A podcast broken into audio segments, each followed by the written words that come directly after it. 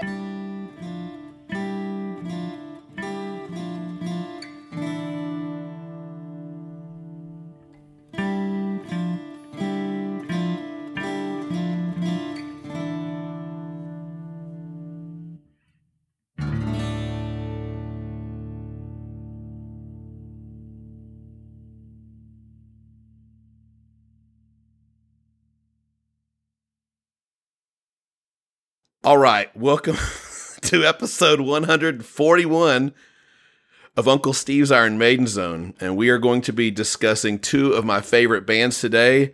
With first off, with the official historian and translator of Uncle Steve's Iron Maiden Zone, everybody's favorite co-host here, Kirsty in Perth. How are you, Kirsty? I'm good, thank you. I'm not my favorite co-host. Well, that would be conceited if you were, but I could understand it. That's okay. And Next up, not only do I have the best looking, but I also have the smartest co host from Asylum Tales from the Devereaux Diaries. Man, I shouldn't call him a co host, just call him a host. I have Gary on the line with me. Gary, how are you, sir? Oh, I'm doing just wonderful. I, I love the intro there. Um, you definitely um, earned your dollar. I'll, I'll be faxing that over later. Faxing it. yeah. Oh, well, thank you for being here, Gary. It's good to have you. Yeah, thanks for having me. Yeah, I mean, you know, when it, it was, I, I tried to get Gary the last time, but all they had was Ray. So, you know, sometimes you just got to take the scraps that they throw you. So that's just what I did. So. Everybody needs a roadie sometimes. that's right. That's right. Well, this week, what we're going to be talking about is uh, something that we'll get into. We'll we'll definitely explain a little more later, but it's going to be the dark side, not the dark side of the moon, but the dark side of Iron Maiden and Kiss, which is a very interesting uh, discussion we're going to have here. But the first thing we do here, as always, we talk about the music that we've listened to in the past week. And ladies first, Kirsty, what have you been listening to in this past week? Well, I always like to throw you off with um, something that's not really relevant, but um, Queen had their Jubilee, 70 years, Okay. and I really enjoyed the performance of Queen with Adam Lambert. So I've been Oh, watching okay. that on YouTube. Okay. Um, okay, so we'll get back on track now. I listened to Alice in Chains, Dirt, Ooh, yeah. which um, it's, it's you know it's probably because we've been discussing talking about the dark side of things. Sure. and Pearl Jam live on two legs, which is um, various shows from 1998. Okay. And then I listened to Muse. Do you know Muse over there? Uh, They're an English band. I've heard of them. I just don't know. The much. album's called Black Holes and Revelations, and that's the name of one of their songs as well. Okay. Supermassive it's like a black mixture. hole was a yeah, that's big the one. over Yep, here. Yeah. Okay. I, I personally enjoyed that one. I, I don't know a lot about their catalog, but uh, I know they've got a lot of really good groove with their stuff. Uh, really uh, heavy, sort of. I hate to say new wave, but um, It's a mix of yeah, electronic rock and classical and rock. Yeah. Interesting. Um, they um, I never got to see them, but they played when I had a baby and a two-year-old, really close to my house. So I got to sit in the garden and listen to them. there you go. nice. And I've listened to Silverchair, Frogstomp. That's a a Ooh, yeah. Australian band. I remember You heard that. them too, yeah. I like They're those only first 15 two. when they wrote that. I know. That's, um, and Wolfsbane Uh are oh. back. They've got no, they've got a new album out. Wolfsbane That's are right. Great. I did hear Yeah. about that. So I've listened to that three times this week. I'll be buying that one. That's um, it's really good. I think this sort of music suits Blaze Bayley's voice more than when he's an Iron Maiden or even solo. But that's just my opinion. Is it similar to his, Um, the old stuff too? Like, is it more like, Yeah, it's it's quite upbeat, maybe even a little bit punky. okay. Um, because I was listening to that um, on streaming, Yeah. a band called Cloven Hoof came up. Um, the song was called Call of the Dark Ones. I'd never heard of them before, even though they've been going since about the 70s, I've read. So I listened to their self-titled album, which I really enjoyed. So I'll be listening to more of them. Okay. And uh, apart from Kiss and Iron Maiden, that's me for the week. Okie dokie. Okie dokie. Well, then, uh, Gary, what music have you been listening to? Well, um, I uh, took a dive into something that um, uh, a lot of people might not be familiar with uh, on this podcast. Uh, Dick Dale. Um, he is uh, the king of the surfer guitar. Um, I, I'm a big guitar nut. Uh, I love guitar playing of, of all shapes and sizes. Um, Okay. and um, Dick Dale, um, if you listen to some of the uh, playing, he inspired a lot of your speed metal and thrash because this sort of rockabilly um, punk surfer guitar it, it's super super fast. And um, I, I found it fascinating because it's got even though it was this sort of happy um, kind of music it had a little bit of a dark kind of sound to it. So Yeah. i was searching around on YouTube and I found that um, he's actually of Lebanese descent and his father played some kind of a um, a Lebanese instrument. Uh, I, I'm struggling for the name of it, um, but it was sort of like a lute, and it would play. You had to play it really fast, like a mandolin, all of the strokes. Mhm. So he translated this into guitar when he landed in California in the 60s and uh, you know or 50s whatever it was and um, you know the rest is history uh, Mhm. I, I just found it fascinating because you've got these thrash metal guys that would refer to Dick Dale and I remember my dad playing these records and like really you know you've, you've got thrash metal guys talking about this guy but you know, Right. it's kind of interesting Sure, sure. Did he? He's not the one who did uh, Wipeout, is he? Um, I don't think he did Wipeout. Um, I did hear him do a cover of uh, Pipeline um, uh, just not too long ago. And um, let's see, what, was his big hit? Um, Does he? Does he have something on? Um, I'm trying to think. Like, is he on the Pulp Fiction soundtrack or something? um, yeah, yeah, you'll hear him on a lot of that. If you look up, um, I, I think it's pronounced uh, Misirlou. Um, uh, or Mr. Lou. Um, that's the one he's most known for. You've definitely heard it in soundtracks and Okay. uh, commercials. It's uh, it's iconic, and um, yeah, if you do the a little bit of a deep dive on that, the melody line from that tra- tracks all the way back to um, traditional Lebanese folk music. It's a, a traditional um, sort of melody that people would sing. That's cool. That's cool. Yeah. An- anything else? Um, no, that's probably about it. Um, you know, I, I've been uh, struggling on my podcasts uh, lately. Uh, one that um, No, no, no, no, no, no. We're not. We're not on podcasts yet. You're jumping ahead. You're Oh. jumping ahead. Oh, whoa, whoa, whoa! Then, Kurt? uh, music wise, no. Kirsty, where's if Matt was here, he'd be reprimanding him, but you're nice about Oh, it. is that right? Yeah, Matt. Well, Matt. Matt, Matt would probably start talking about the podcasts also. That's true. That's true. He's he's a little out there in left field sometimes. So, but he should be. He should. You know, Gary, we can understand because you know he's he's just new here, and you know Matt Matt kind of has his whole. Please be gentle. Sure. Uh, you should have prepped Gary better. yeah, I know. That's. I'll blame myself. They say they say all the stuff. You know, if it, it comes from the leadership down, and I mean, I just if your if your people aren't doing good, then obviously you're not doing good, and not that he's not doing good, but if there's a mistake here, I'll just have to you know I'll take the fall. That's okay. So f- for me, I think my listening's been a little more traditional. Well, my my listening's always pretty traditional in a certain field. so I've listened to four bands this week, and they're all four of my favorite bands. So one of them is one of my new favorite bands, which I'm sure Kirsty is familiar with. But uh, one of the albums I listened to this week uh, that had an anniversary was uh, by the band Wasp. It's called "Dying for the World." It was a pretty angry album that uh, I really think of Wasp as Blackie Lawless, kind of, you know.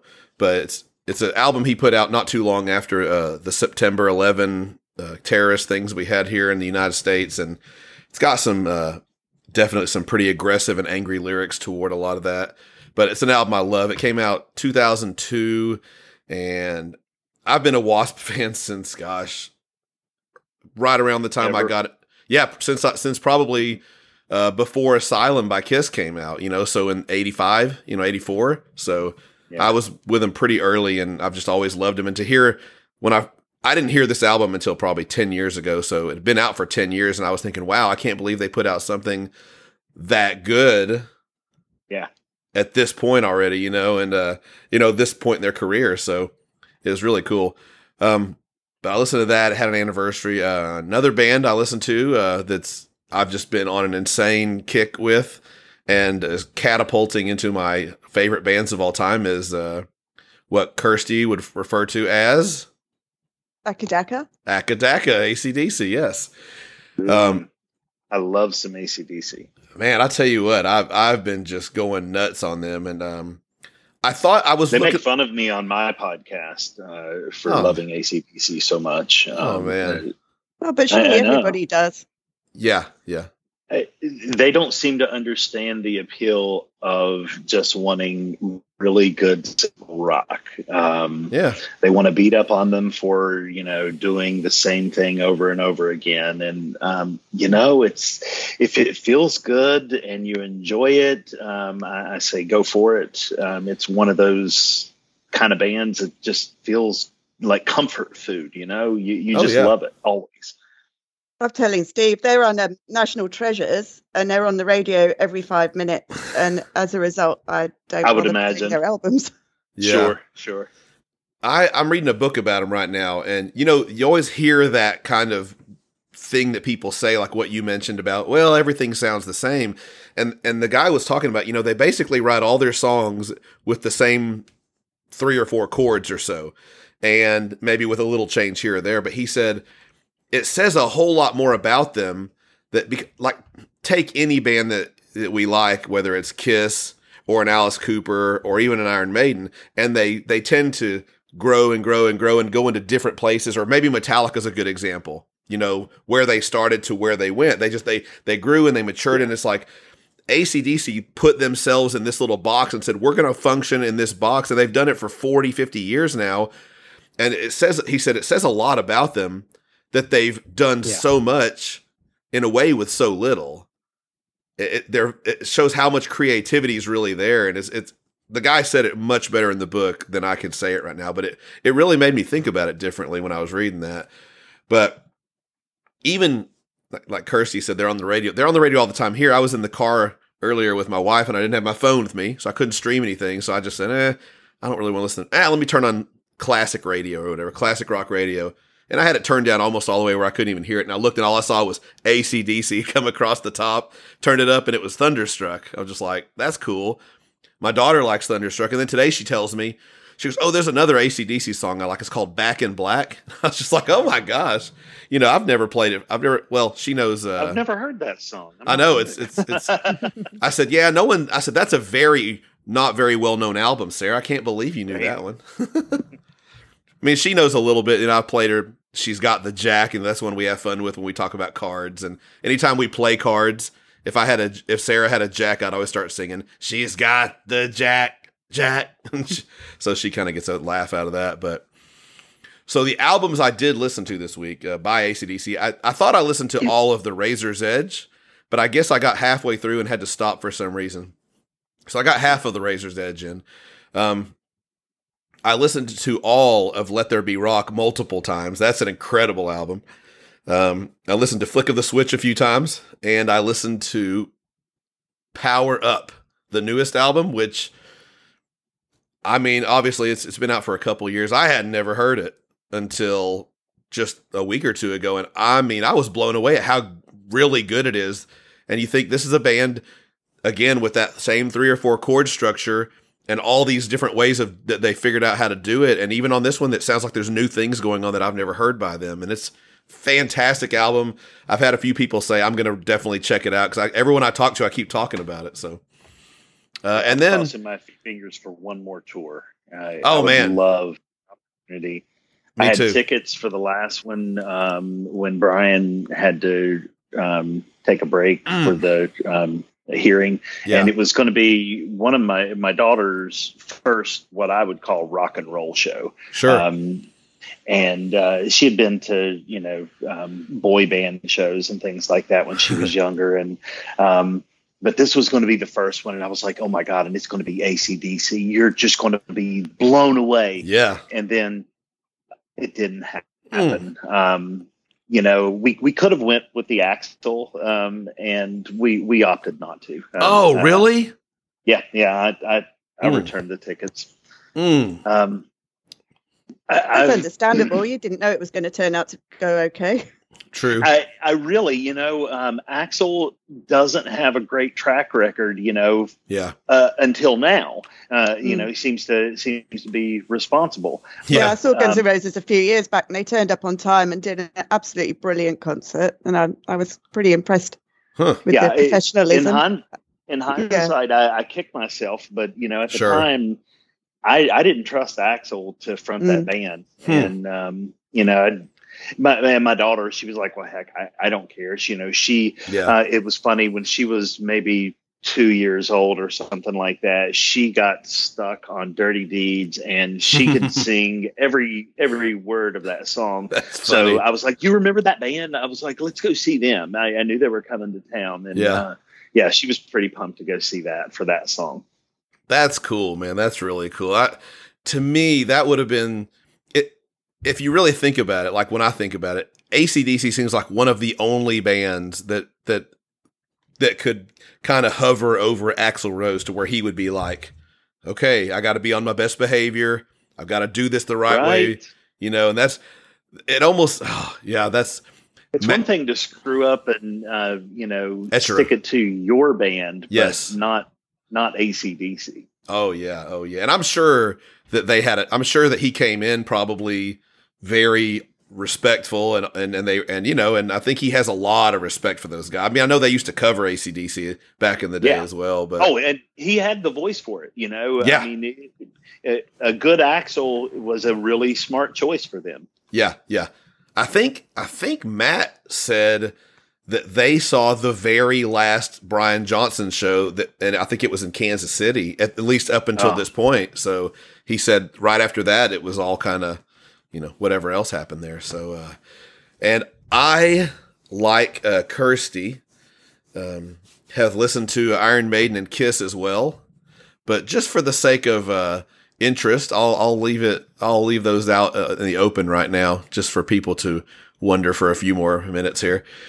Uh, and real quick, we'll yeah, and I made it sound like I didn't listen to anything other than Dick Dale. Um, so just for clarification, I did listen to some Iron Maiden and some Kiss. yeah, Um, yeah, I, I feel like those are kind of givens, and um, Sure. uh, you know, it's funny. Uh, we got into an argument on our um, uh, podcast chat, um, uh, the four of us, uh, you know, hosts, because uh, Ray does not like Def Leppard. I don't know how that band stands here.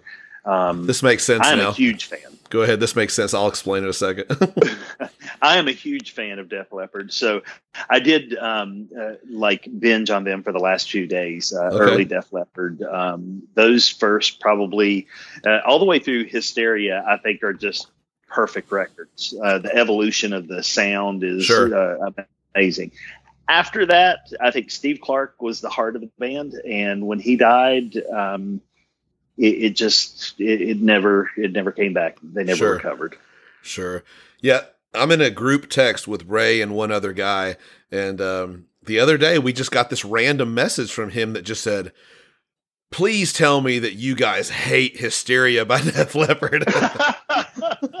and and the other guy Oh. came. The other guy I came. tell him that I do. yeah, you hate Def Oh. Leppard. I don't hate. They're too poppy. um, Okay, that's for me. cool.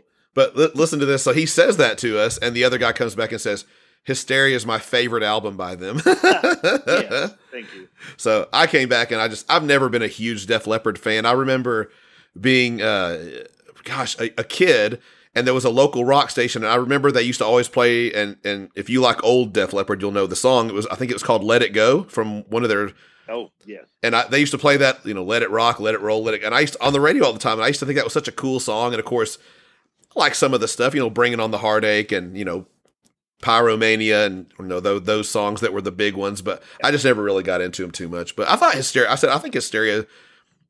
It's not my favorite, but it's a decent. I mean, it's an album that I, I think has some good songs on it. So, but They took a twist, and Kirsty, you pointed it out. They're too poppy, um, and and I get that. I I don't, you know, I, I don't judge them. I still liked it. Yeah. Uh, you know, the hysteria. Um, I thought it was a good record, but um, you know, the early stuff.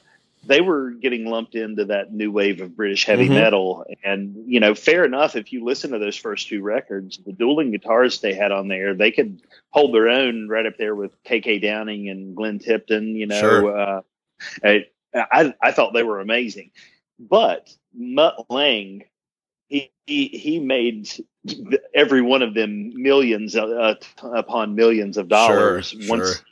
Uh, they got a couple um, sugary sweet songs, um, all puns intended. Um, he, he saw he saw the you know he could do it, and I mean, gosh, it- the stuff that they're putting out now is practically just uh, pop country. Um, I, I, I can stand it. yeah, Mutt Lange. Having spe- said that, I was offered free tickets a few years ago, um, but it fell through. But I would have gone. sure. They are a good band. Um, now, I, I think Joe's voice is totally blown out at this point, but um, I saw them, you know, back years ago. Um, even uh, Vivian had joined the band by then. Steve had died. Uh, they were on Adrenalize, and um, it they were one of the best sounding bands you could ever ask for. Mhm. They they they sounded just impeccably good, and I had great seats for it. So I was, you know, amazed by uh, you know getting to see Vivian Campbell and you know, Phil uh, up so close, and you know just here's here's two of my guitar heroes from you know childhood because you know Vivian Campbell, my God, you know uh, the dude's played on some magnificent records. Here it uh, comes, Kirsty. You know all the way. I'm getting ready for it. oh no, did I did I hit a nerve? no, no, I just when I just know who Vivian Campbell played for in the '80s, and Oh yeah. one of them is not a favorite of mine. So Oh well, it, Whitesnake. Um, you know, you may hate him. But, Oh, I uh, like White- I do like Whitesnake. that, that was a good sidestep. Let's, let's talk very good. Whitesnake. Yeah, Whitesnake. Oh, he was okay, great in okay, Whitesnake. Yes, absolutely. Uh, I had the pleasure of seeing him on that tour, and uh, Vivian is one of the, you know, he's one of the greats. Um, just every band he's been in, I, I love. Okay. Okay. I might I might um might get uh Gary to hang up a little early in a little while, Kirsty. So I won't say anything else, but uh so okay, let me go into my podcast real quick here. Um since we got sidetracked with uh Roadie Ray. So and uh, you know, talking about his one of his favorites apparently, Def Leppard. So uh, okay. So I listened to four pod. I listened to my podcast as always, and because I always critique it just to make sure I did all the editing correctly, and I found out once again, and as Kirsty let me know, at the exact same mark, I completely missed on some editing, completely left something in that I had no intention of leaving in. I just forgot about it. But um, other than my own, I listened to a, a one called the Decibel Geek podcast, and it was called uh, a, it was called Torpedo Dudes for All, and they did something called a Creatures Fest review, which was a recent big Kiss festival that had Ace Frehley, Peter Criss, uh, Bruce Kulick, and Vinnie Vincent all at the same thing. And they had other, you know, bands that played as well, and it was very interesting. Listen, uh, one of their hosts was at the shows and explained about it all, and it was really cool. Uh, another one. These are all Kiss related, actually. Uh, the, the next one was called Podcast Rock City, which has one of my favorite people, uh, Joey Cassata, on it. Uh, and it was called the PRC Creatures Fest Review. And both of these were really long episodes. Uh, and I will say, the Torpedo Dudes. Uh, maybe not as long as mine. I don't know. I don't. I don't know how long the podcast Rock City was because I was driving the whole time. But I was thi- just wondering if it went three and a half hours. no, no, not as long Oh, as wow. some, not as long as my longest one ever. But uh, on the Decibel Geek one though, they, the Torpedo Dudes is their Patreon podcast, and they put it out as a regular one, I guess, for people to kind of, you know, here's our Kiss podcast that we do only on our Patreon, which I thought was kind of a cool, kind of a cool idea actually. Um, and let's see the the other one I listened to. I think Gary might be familiar with this one. It's called Asylum: Tales from the Devereaux Diaries, and it was called that it was called Opening Act Scorpions Love at First Sting. Let me ask you real quick, Kirsty, before I say what I thought. How do you feel about the Scorpions? I like the Scorpions, and I also listened to that episode. Okay, okay, okay, okay. Well, then I'll then I'll tell I'll say what I think. Then I didn't know if you would have heard that one or not. So, and I think I don't know if if any of you guys actually said this on there, Gary, but that's the first time in my life that I ever. Now I've heard almost all of those songs before, but there was like two songs or three songs that I had never heard before, and I, that's the first, I've never listened to that album. I liked the Scorpions. I think almost all of you had the same sentiment. I like the Scorpions. I think they have a ton of great songs. I'm hoping to go see them in Dallas here because they're they're one of those bands that I don't make bucket list bands, but like them and ACDC are both bands I would like to see if I get a chance because I think they just put on a good show and they've got so many great songs. But I really I think that was a great album. Uh, I enjoyed the uh, the the the just the banter that you guys had about it. I there was a few points that pe- that people made that I wanted to address, but I listened to it a week ago and I you know I listened to it and I can't remember everything that there was something that came up on your what y'all had listened to and I can't remember what it was and I was just like oh my gosh I've got to say something to Gary but uh I, but Was But I- something Gary had listened to? No, I don't. I don't even remember. I don't even.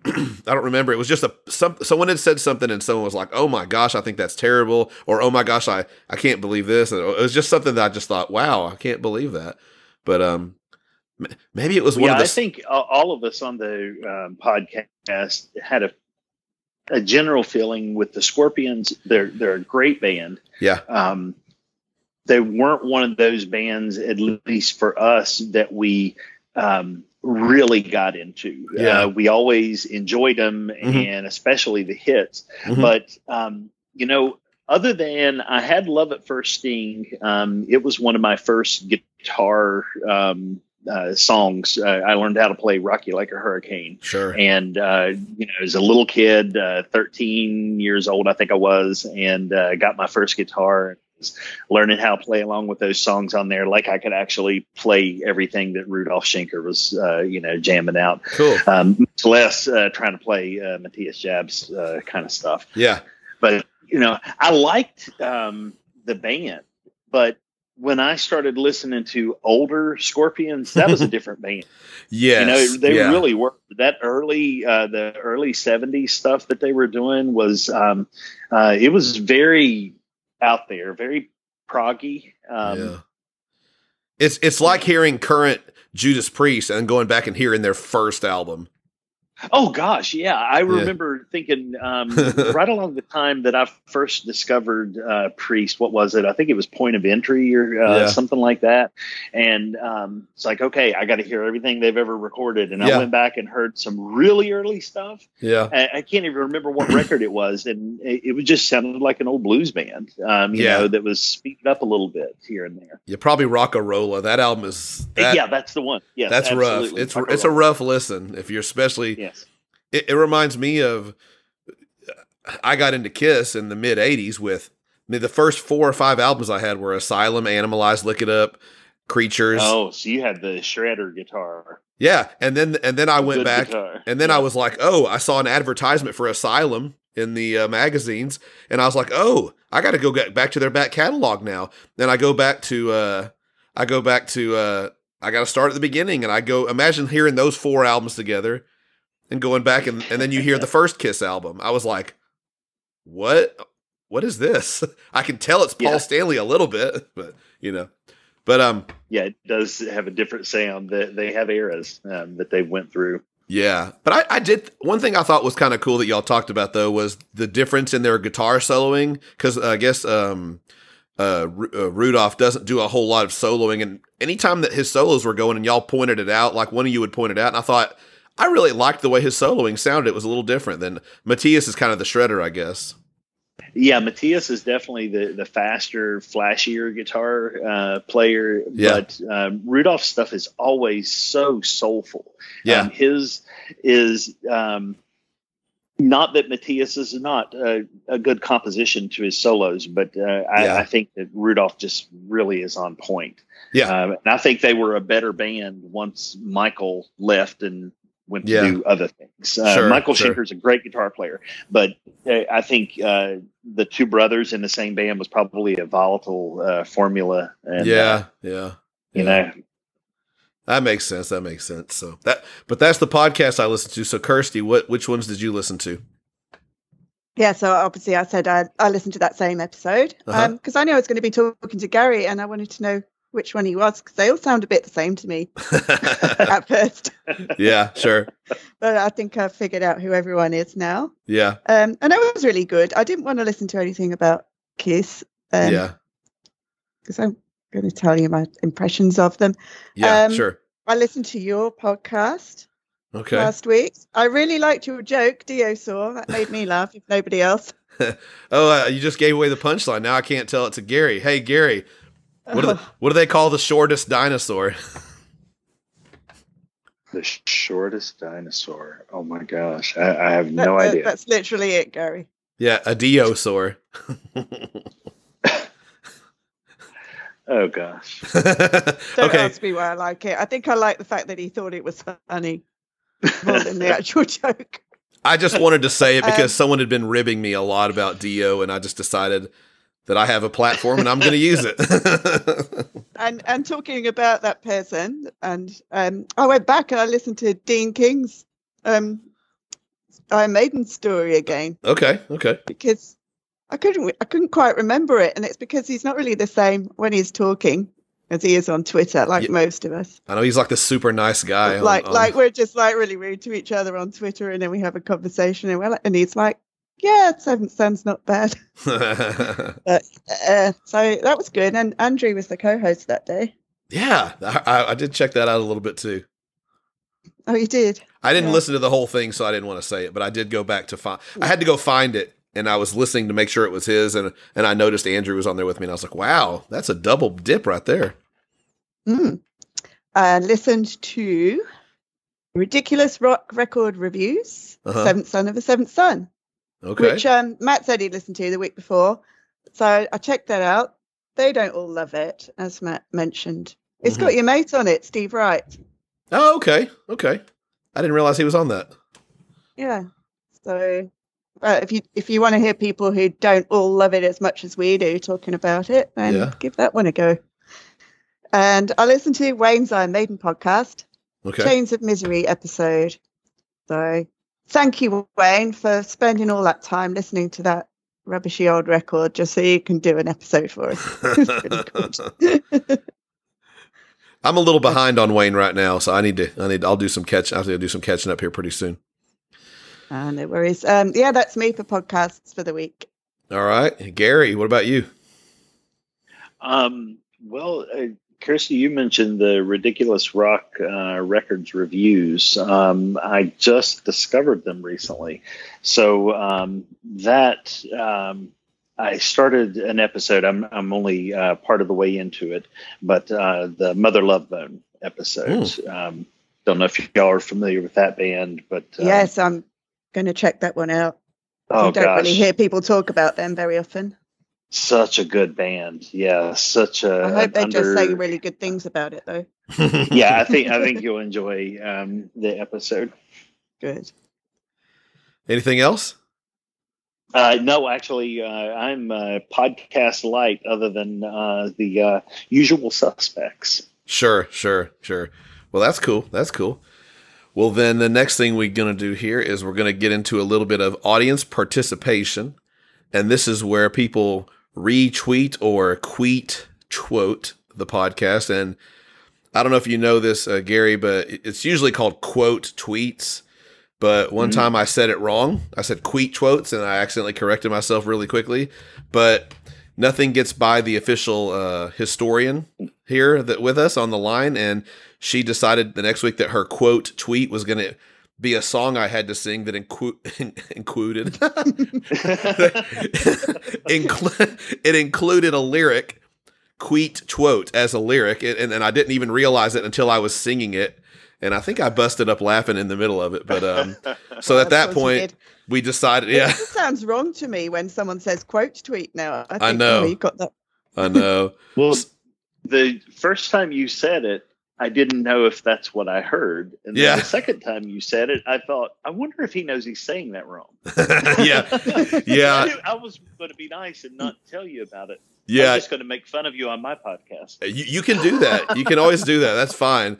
Um, that's fine. Uh, I, I, you know, I just wanted to, because once that happened, I just thought that's one of those funny little weird things that happens that I was like, once she put it in a song, I never would have said it again. But once she put it in there, I was just like, you know what?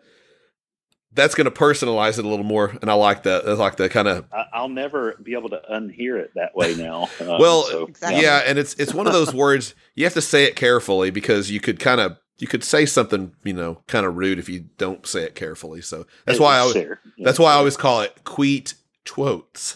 you know, so um, so let's get. There's not a whole lot of retweets or queet quotes. So the the retweets this week are by His Royal Dudeness Dave in the USA, Thane of the Woods in Indiana, uh, in Indiana, USA. He has it. Uh, Jesse, the delivery guy in Illinois, Lord Andrew of Sussex, who is also George's dad, who is also Sonia's husband, who is also the headmaster, the weekend warrior himself, Andrew Whitnall, in or near Melbourne, Australia, and the Scouser, David Laird in Liverpool, England. Now, the tweet quotes, I think there's about five or six of them here. The first one, and it's basically um, all of the same people that did uh, retweets, but um, well, there's a there's a couple of additional ones here. We got Jesse the delivery guy in Illinois. He said, and he he had a picture of "For Those About to Rock" by ACDC, and he said had to pull this one out for a listen after hearing the discussion of this album.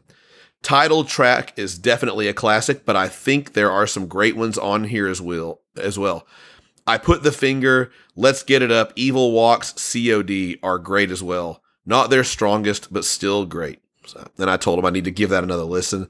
Um, well, look here. The next one is from Asylum Tales from the Devereaux Diary, which I guess would be Ray. Um, and his he said another fun episode of Uncle Steve's Iron Maiden Zone, despite the nearly 30 minutes of unprovoked attacks by Uncle Steve on Ronnie James Dio, one of the greatest metal diosaurs of all time. Sh- oh wait, voices, not diosaurs. Shameful and hurtful, yet for some reason entertaining. Must have been due to Matt. So, you know, come on. I, I, like I always say, I don't hate Dio. I don't think he had a bad voice at all. I just, it just doesn't do anything for me. So, I keep getting kind of. There are those voices uh, out there that you know just some people love Yeah. them. I mean, he, and he's and got a good voice. Huge. Yeah, he's Yeah. got a good voice. I don't deny that, but it's it's it's the whole package: the the voice, the music, the and and I know we talked about this a little earlier, Gary. The lyrics, a lot of the lyrics are Dungeons and Dragons and kind of all that uh, yeah, that fantasy part stuff, and definitely overdone. Yeah, and that's just a that's just kind of a turnoff for me. I can maybe do a song of it, but not just.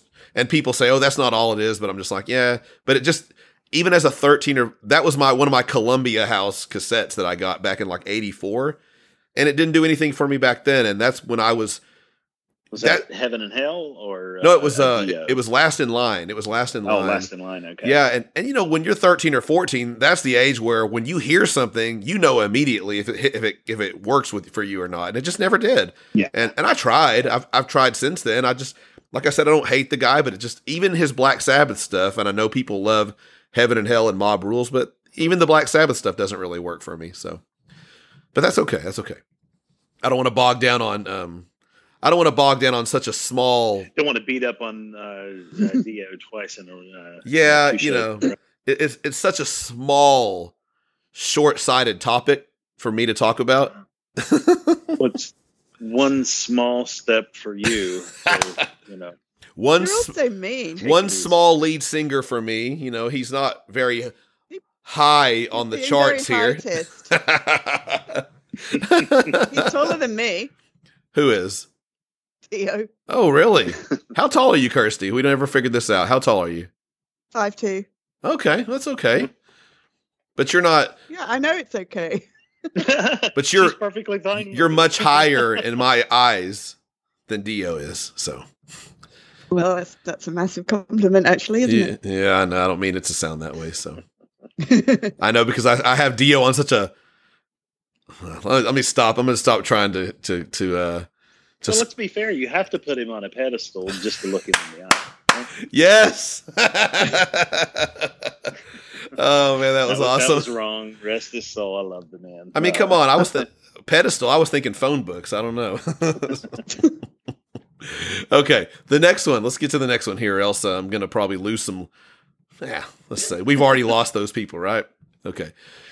So his royal dudeness Dave in the USA also tweet quoted, and he said this was his uh based on the episode last week. He said this were this these were his I guess predictions. He said Maiden future tours slash albums. In my opinion, fact that they went right back to finishing the legacy tour after a long break and releasing Senjutsu, they've decided as a band that time is not an issue. Those are the capitalized words. Time. No band member has hinted at retirement, or have they, Kirsty? Uh, Probably not. and then he wrote, this is what he wrote. Like, this is what he expects. Senjutsu Tour, new album eventually. So he expects it all. So, you know, hopefully we get that. I just don't know that I see Why that. not? Uh, I just think you know, Nicko's I think it's nice to stay positive and optimistic. sure, sure, that's true. Like Jesse, Yeah. Jesse always stays positive. Yeah. That's Okay. If they can still put out good music and keep things fresh, I think they need to keep going. Oh, sure, sure, yeah. As long as they want to do it and it, and it's good stuff, absolutely, absolutely. Um, Now there are other bands out there that we'll get to They- those. they We'll get to one of them in a minute. But it's time to stop. Yeah. yeah they may have reached the end of the road. I think they reached the end of the road quite a while back. They just had they just they took a detour and went around it. they went they went down the hill and through the valleys. It's called a COVID break. Okay. exactly. Okay. Okay.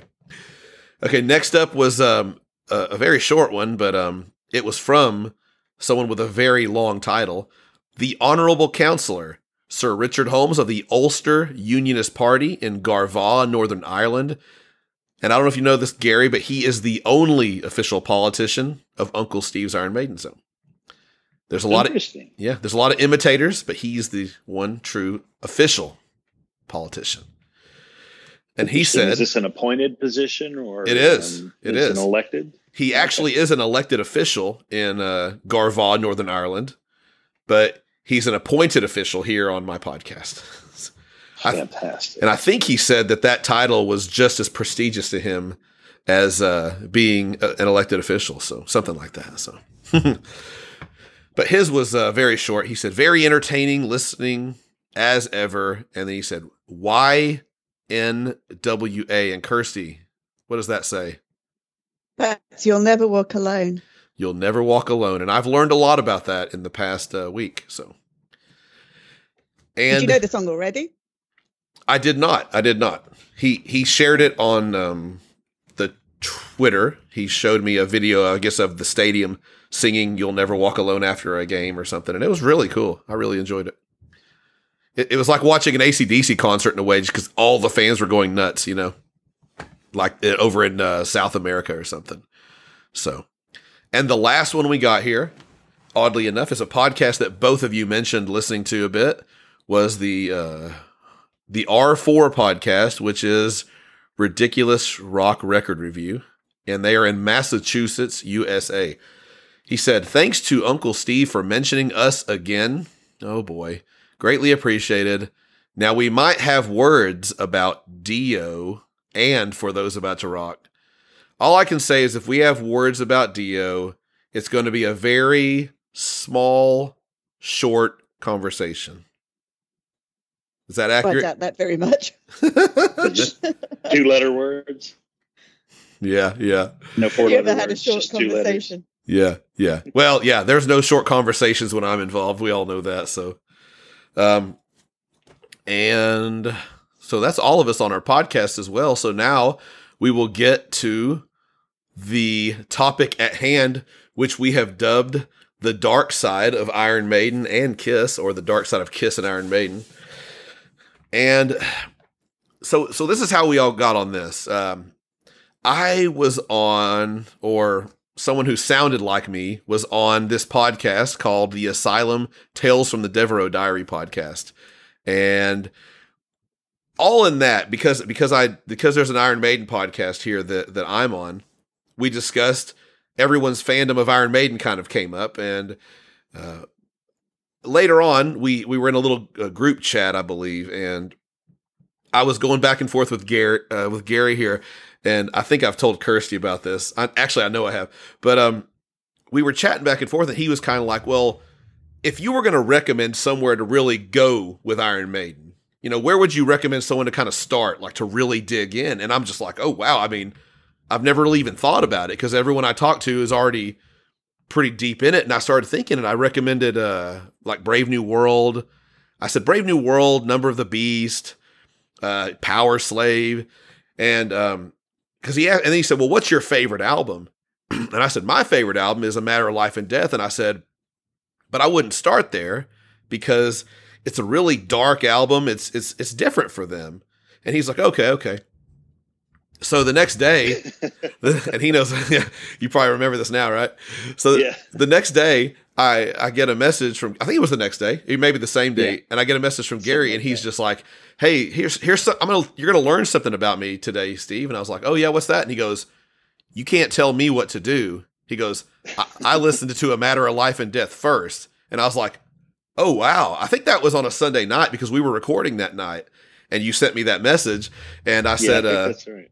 and I said, uh, well, it, I said, well, what do you think? And you, you know, you wrote me some things. I won't say what you wrote me yet, but it, it was favorable. And I was like, I was reading that to Matt and Kirsty, and I was just like, check this out. Listen to this. This is really, this is really, I thought it was pretty cool. And, and then likewise, because, because obviously you're on a Kiss podcast, Gary, we know you're a lifelong Kiss fan, and we're going to let you explain that here in a sec. But something also happened with Kirsty that was very similar to this that gave me the idea for us to get together. Kirsty had gotten me onto this game uh, called uh, was it called Heardle, Heardle, yep. and, and it was a, it was a Kiss version of this game called Heardle where you play it plays you one second of a song and you have to guess that song with it for one second. If you Oh. don't, I like that. Like Yeah, and name it- that tune from Oh, when I was it's, a kid. it's crashed now, though. It's not working anymore. yeah, Oh, no. it's well the last four times I've done it, it's a Japanese artist. It's, it says Kiss Heardle, We'll, but it's a we'll keep an artist. eye out. If it comes back on track, we'll let you know. Yeah, yeah, yeah. sounds fun. so but Kirsty had told me about it. I can't remember what she said something about it, and then I did it, and she asked me about a certain song, and so I played it, and it was something from Carnival of Souls. Like, do you remember what song it was, Kirsty? Was it Seduction Sedu- of the Seduction of the Innocent. Innocent? Okay, that's what I was thinking. And I guessed it, and I told her, I said, "Yeah, that's from you know this." I explained that that album was the album they were recording before they went into the uh, becoming a nostalgia act for the rest of their lives. And I said Mhm. it was a cool direction they were heading in, and blah blah blah. And I said it's a dark. I said it's probably the darkest album they ever recorded. And and she goes, that will probably be my favorite album then. And I was like, and she goes, I'm going to listen to that. That's what I'm going to listen to because you know she's a lifelong Iron Maiden fan and she's going into this new thing with Kiss a little bit. And so I just thought, well, you know what? These are the darkest albums. Like you had already said, A Matter of Life and Death, and then she said that, and I didn't know what she was going to think of it. I still don't know what she thinks yet because she's very good at at not saying things, and yeah. in more ways, right? But uh, but uh, I thought that would be kind of cool because these are the darkest albums. I am a big fan of both albums by both, you know, by Kiss and by Iron Maiden. So I thought, why not the three of us get together? Because both of y'all are in a little bit of a similar spot. So I'm going to let both of y'all tell where you are with, uh, well, first off, quickly, because Kirsty's been on here, you know, a million times. Kirsty, tell us when you became an Iron Maiden fan and what your fandom is like. Um, I became a fan in 1987. Mhm. Um, I sort of dropped off a little bit after Bruce Dickinson left the band, but then I came back 2001. And since Book of Souls, um, got a bit more obsessed again. Mm-hmm. Went back and even listened to all their side projects. Um, joined the Iron Maiden fan group, um, the Adrian Smith fan group, and um, ended up on this podcast. So it's a pretty big fandom. yeah, exactly, exactly. And and Gary, you where are you where do you okay, where are you coming from with Iron Maiden right now?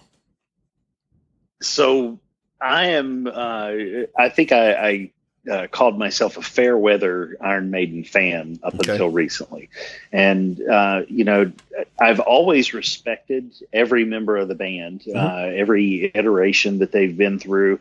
Um, they're magnificent music musicians. Um, I spent most of my um, teen years and uh, early 20s uh, as a bass player in uh, a few bands. And so Steve Harris was, you know, he was one of those iconic people that you aspired to have, you know, finger speed like this guy, you know, and the, you know, it's just rapid fire galloping lines that he could spit out all day long. You know, it's just, uh, he was one of those guys that you looked up to. Sure. But on the flip side of that, I have never favored operatic type vocals. So Bruce Dickinson, while amazing in his skill, that that type of vibrato uh, that they throw on with the operatic style. Yeah. There was something about that that just kind of turned me off. And um, also, too, I was coming from a world where I grew up on a steady diet of Kiss and those kind of rock and roll songs that were three to five chords, maybe two to three minutes. And here you've got um, these, you know, five, six minute songs, even more sometimes. And, uh, you know, they've got all of this, um, these literary meanings. It, it, was such, it was so deep that I was just like, I, I can't process this right now. I'm just going to, I'm to go back and listen to, um, Strutter. And, uh, yeah, sure, sure. You know? Yeah, yeah. Okay, well. So, but to to bring it up to now, um, I, I kind of wanted to go back and listen to it, you know, uh, because there's there's a lot of uh, music that I kind of missed out on uh, growing up because I would put up those barriers. Uh, Sure. So bands like uh, Queensryche, um, uh, Ray, uh, for all the um, uh, time I bust his chops, uh, he turned me on to Queensryche. I never gave that band a chance. Um, sure. ever. And uh, now I, I struggle to listen to new music because I'm constantly listening to Queensryche. I've got, an entire catalog. Their entire catalog to me is new music. So sure. That's cool. Yeah, it's really cool. And um, I did that about the same time that I was talking to you about getting into Iron Maiden and, you know, like where should I go? Because I, I was thinking about them the same way. I've got this entire catalog Yeah. of unlistened music where I've only listened to two or three songs per record on any given one. I've only owned um, two Iron Maiden records ever. I had um, uh, Somewhere in Time and uh, Seventh Son. Um, those loved them, listened to them a lot, but um, you know it was wasted years. I you know I bought it because I wanted to learn how to play that guitar lick, and um, so you know other than um, that, you know I, I didn't listen to a lot of Iron Maiden until recently. Gotcha. That's cool. I mean, it, it, it's really neat to come in, like you said, and have all this, just this world. I mean, as a as a, as a music lover, to find a band that you really like, and all of a sudden you start discovering just tons and tons of music by them that's just you've never heard before, and it's even though it's however long it's been, it's just it's amazing. It's an amazing feeling. Well, it is, and you know, I find that music is a lot like food. Um, things that you don't like um, today, a year from now, uh, you may like. True. And um, you know, uh, when you're a kid, sometimes you have these finicky palates. But um, now I, I'm not put off by the uh, vocal style, and um, you know, the the music is more akin to classical music when it comes to composition styling and the writing uh, processes. So you know, to think about it on that, you know, it's very intellectual. Uh, I enjoy the the music and thinking about the process of how they put this together. Cool, cool. And let me now let me ask you this real quick, uh, just a little sidestep here, because because the way you talk about music is definitely different than the way I talk about it. So you've already you've mentioned that you you play guitar, and you mentioned a little earlier that you play bass. So what is your musical acumen, I guess, or like what where, what's your how, how long have you played and things like that, and what do you do overall with music? Um, well, I don't play in a band. Haven't played in a band in many years. Okay. Um, I like to play guitar and bass. Um, I, I spent a lot of time as a bass player because it seemed like everybody wanted to be a guitar player, and there's only so many shredders that you can have in a, a local band or a local area. You know, when you're growing up in the small Yeah. town West Virginia, um, so it's easier to be a bass player but um, I love to uh, play guitar too. Um, you know, uh, the music stuff that I write um, tends to, when I'm on my bass, I tend to write um, kind of jazzy stuff because I like to be able to move around and play with the bass lines. Um, Yeah. I Les Claypool um, combined with uh, um, Billy Sheehan; those are probably two of my biggest influences. Oh wow, Um, so you know, kind of all over the place with their stylings, but Okay. um, those they probably had the most influence. But uh, you know, guitars. Um, I I go back to Def Leppard. Um, Steve Clark is probably one of my earliest guitar idols, and um, Oh, cool. I loved the way that he would put his uh, riffs together, and uh, you know, just not for his lead playing, it was that rhythm style that he had. You know, sure. um, That's cool. That's cool. So yeah, but I, I've been playing for you know a, a long damn time. Uh, you know, thirty some years, I guess. Okay. Okay. Not that doesn't playing a long time doesn't make you good though. Let, let me clarify that. yeah, that's for sure. I've also been trying to play for quite a long time. Tried to play the guitar since I was nine. oh wow. Yeah, I, I love to play. I think I find it a, a great form of therapy. If I'm in a bad mood, uh, I can sit down and play my guitar, and you can't be um, upset uh, playing the guitar. Uh, You can get all your aggression Unfortunately, out. I was better at brass and woodwind instruments. Oh yeah, there you So I used to play the tuba in school. Oh, okay. I, I started on bass. saxophone when uh, in marching band when I was uh, real young, and uh, yeah, that would have been more cool. But I- you have I- to play what, my- what spot's available. yeah. yeah, there you go. Uh, one of my best friends uh, to this day, he came into school one day with a guitar, and I was in marching band, and he pulled out the guitar and played a couple, you know, hard rock riffs, and the girls were just crazy. And I said, "Dude, teach me how to do that." I don't, I don't know what it was that you just did, but I, I don't ever want to see the saxophone again. I want to know how That's- that's that. Kirsty, that sounds like the story of Adrian Smith and Dave Murray, doesn't it? it does exactly sound like that. and it worked for Adrian Smith, didn't it? Yeah. Well, you just mentioned something, Gary. That uh, it's uh, you said you could play your guitar when you're in a bad mood, and you never, and it kind of take you away from it. It just it made me think of that. The title of that song. I don't know if it's a Beatles song or it's George Harrison, but "While My Guitar Gently Weeps." Yeah, It yeah, just made George me think of that as the you're you're you're getting your emotions out through the guitar. That's really a cool thing. Oh, you absolutely uh, can. The guitar is a um, it's a, a form of speech. If, if you ask me, it's it's a, another language. And, Sure. Um, on- once you learn to play it, you don't have to know how to read music, even though that, that helps. Um, you know, it, it's a it's all in how you play it. I finally understood. Uh, you know what I would hear these other guitar players talk about um, learning to get your own voice Sure. so that you know if steve vai picked up my guitar he is going to sound like steve vai right. if i pick up steve's guitar i'm going to sound like me on Yeah. steve's guitar yeah. Yeah. you know it's not the instrument you know so you got to learn to you know what what is your voice you know and it, it doesn't matter you know how fast you play or whatever you know you need to you need to have your voice and and Sure. learn how to Sure. Now, Kirsty, did you- did you did I hear you right? Did you say you used to play the tuba? Yes. Okay. Okay. Well, I mean, I played a few instruments, but Yeah. Yeah. and you said um, woodwind too yeah, but um, so I ended up because I did A level music, which is like year twelve, Okay. playing the recorder as my instrument because I was teaching it to the year sevens. Okay. oh okay See, I, I But there was, was like a medieval band where there was a um, an instrument that was like a cross between a recorder and a tuba. It's called a serpent, and I used to play in that as well. hmm. oh that sounds fascinating Yeah, that's interesting. I, yeah, I, I, I never could get into the instruments that you had to um, be able to control your lips with. Um, all of the brass instruments, the tuba, and uh, you know, the, I could never do that. It Hmm. sounded pretty bad at first. all instruments sound bad when you first start. True. yeah, that's true. But tuba carries pretty far. I'll bet.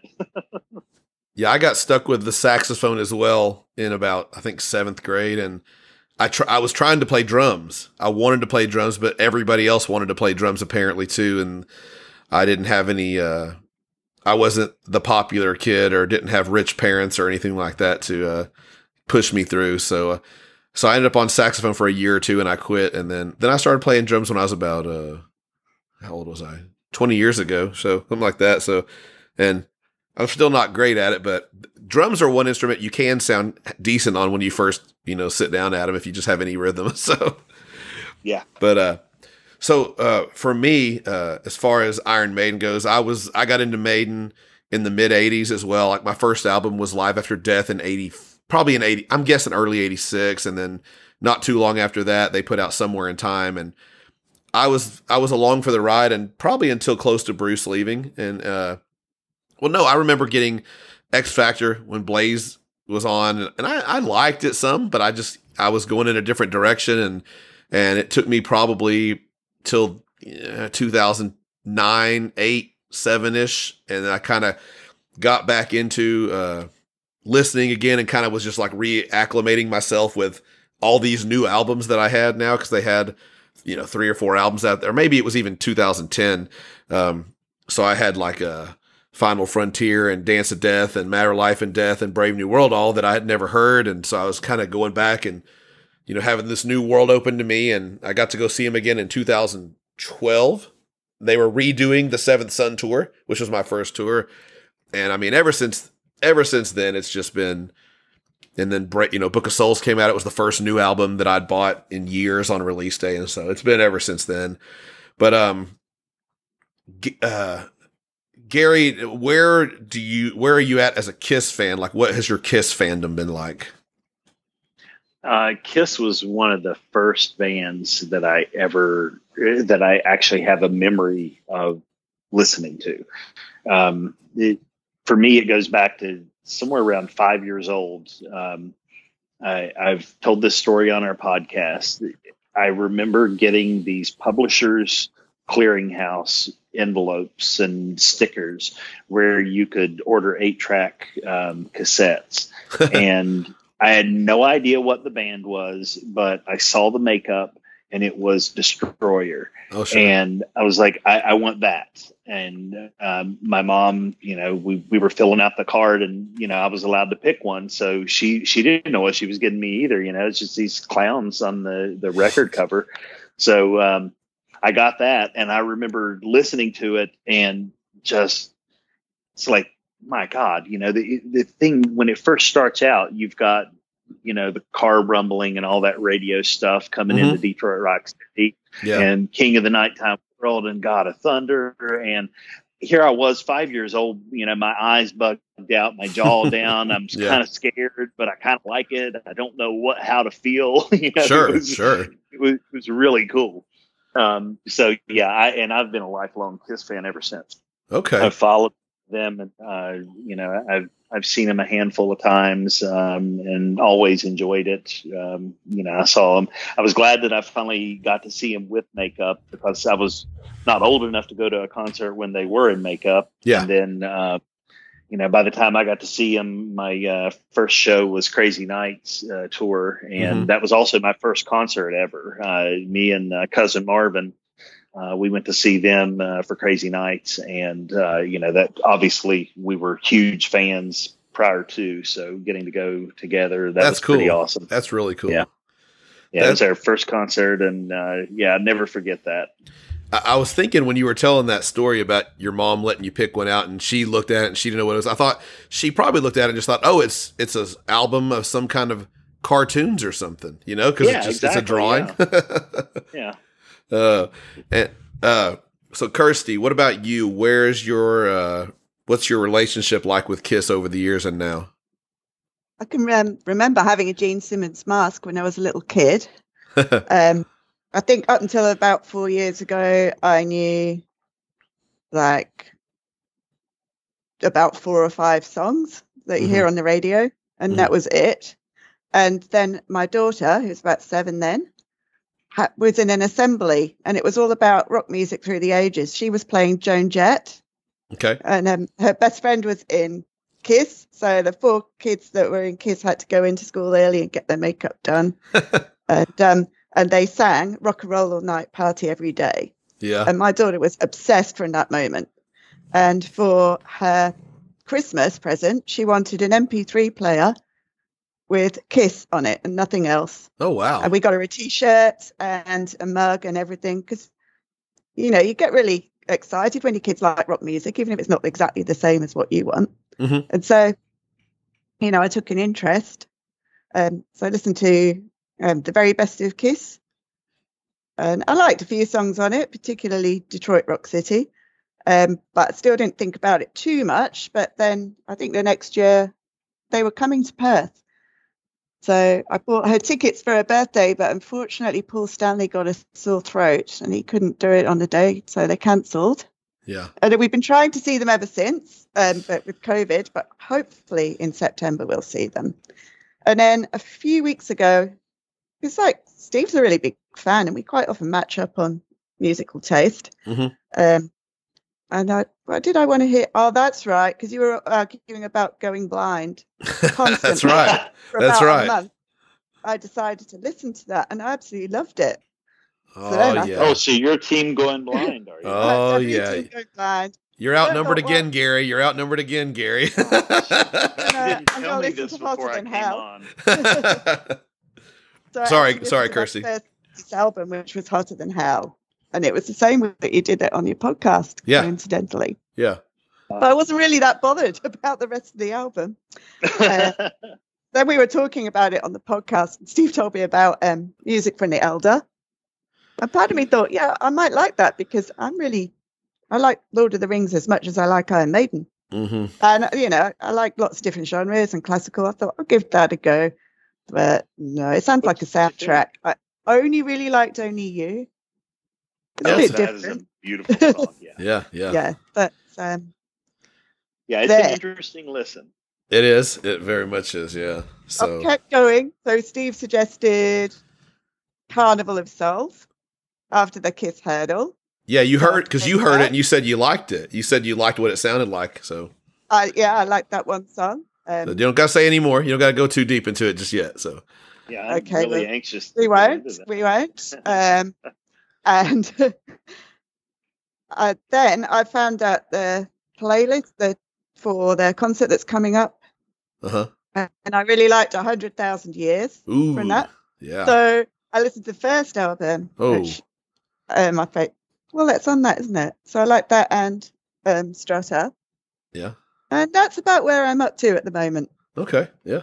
So it's it's funny because both of you have it's it's it's like there's these huge similarities, but just on the opposite end of both of these bands. So because you both have a lot of music in front of you that you can get into if you choose to, that you may or may not love. I was thinking that I, I don't know if Gary has gotten into like if, if Gary would have done with the same way I did with Kiss, but with Maiden, like if he would have listened to a couple of albums and then went back and said, I'm going to start at the beginning and go listen to the first Iron Maiden album. Uh, When I com- hearing Bruce and I l- loved Bruce when I heard him and going back and hearing Paul Di'Anno on the first one and I was just like, you know, the, the production is so much different on those albums on the first one as well Definitely.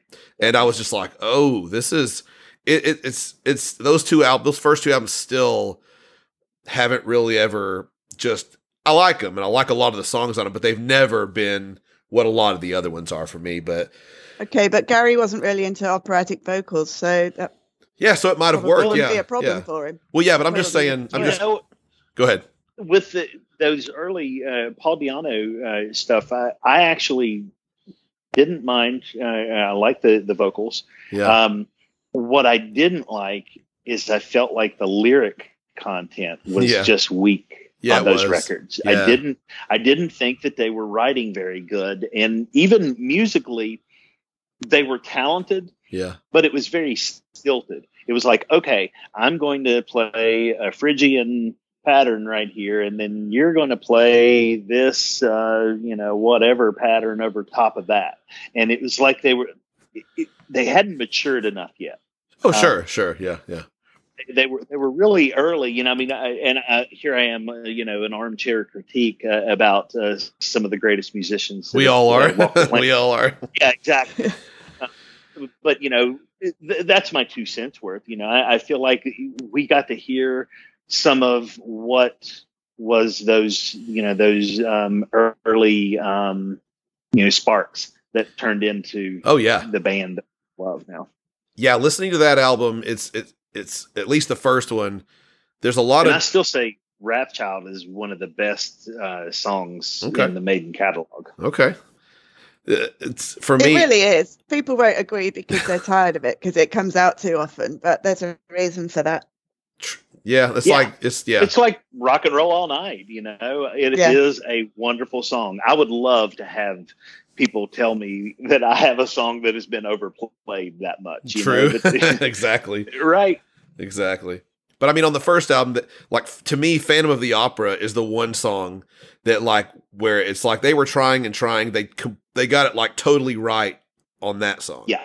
And and and like I said, I like a lot of the other songs because it's like getting into a band like Kiss at the when I heard that first album and I the way it sounded to me and I was just like, you know, it's they really hadn't found their voices yet per se and and but then you got a hundred thousand years and you got Black Diamond and to me I love to me those are the two best songs on the first album by far. Strutters I mean I like a lot of songs on it but in hindsight when I first heard them in the way in their original form, you know. So that's kind of the way I feel about the first album too with Maiden, but uh, for me with Kiss, I I think I already did I already say how I got into Kiss.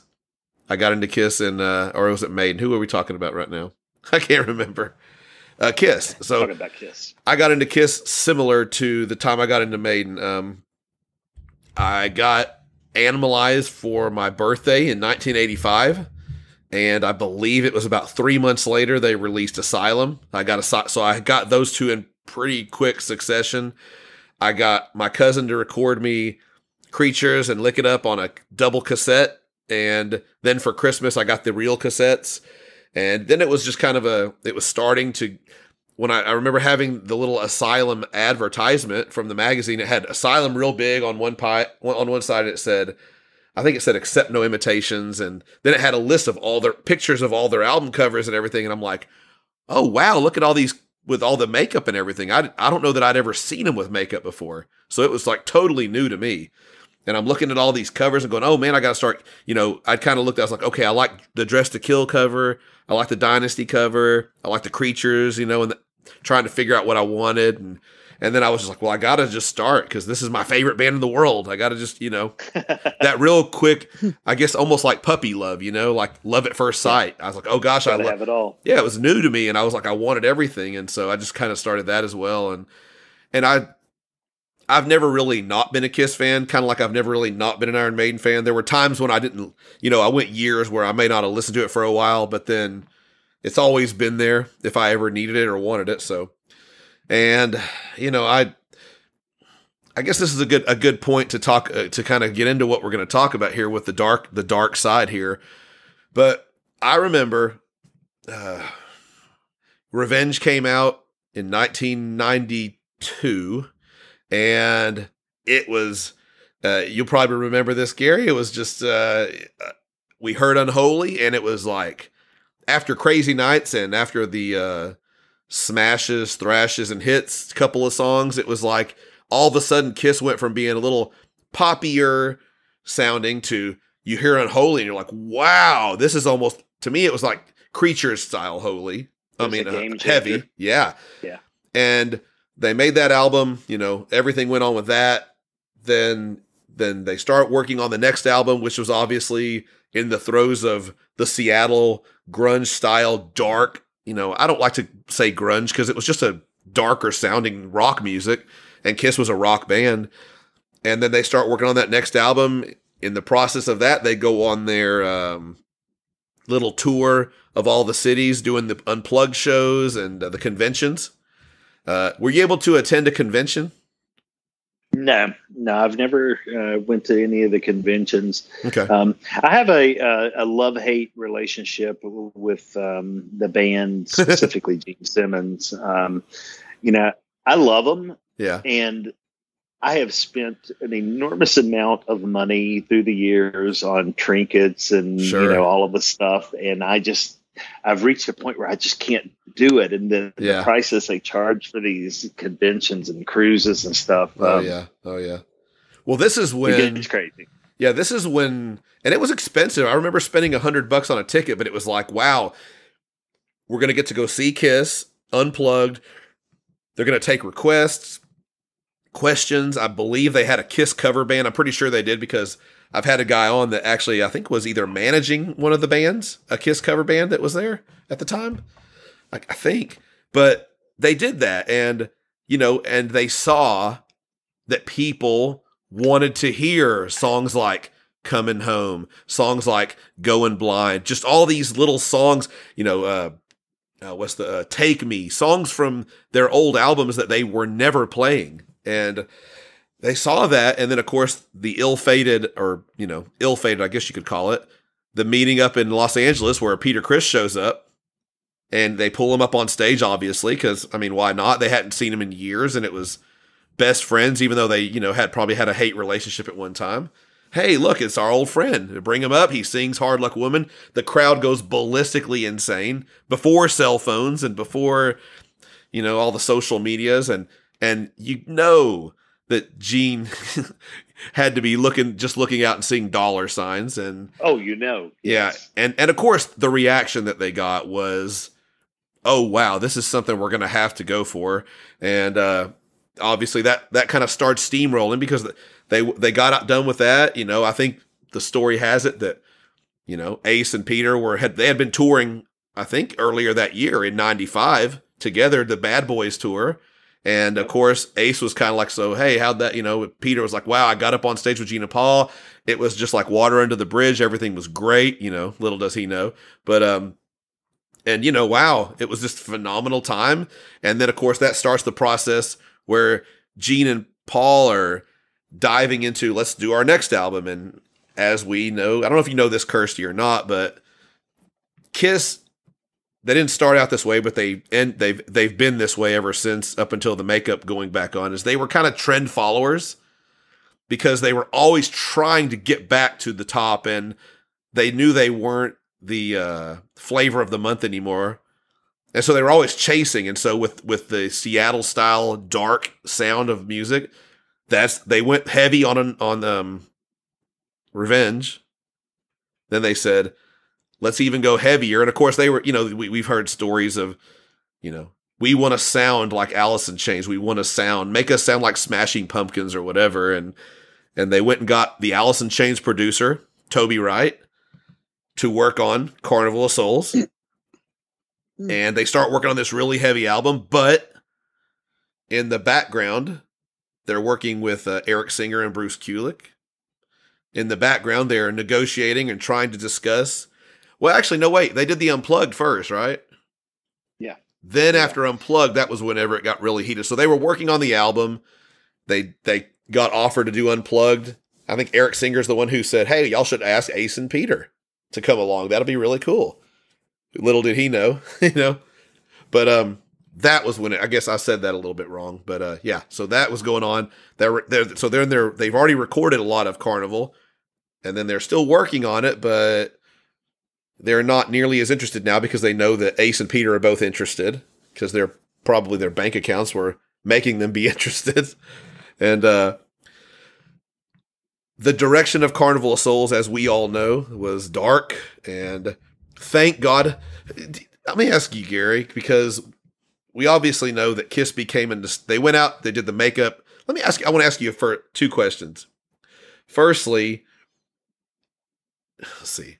Who do you think leaked the album? Do you think it was like Bruce? You think he was purposely I think it's Bruce. that's, that could be the only it had to be him or like Toby Wright, and I don't maybe they were in co you know, they worked together to do it. Here, personally, I I, I say it is Bruce. Uh, I say that as a joke Sure. because Bruce is too nice of a guy. Yeah. Bruce would never do it. But I think somebody did it on behalf of Bruce because Bruce, and I've said this on our podcast about this record, this is their swan song. This is Kiss's swan song. Best records they could have ever done.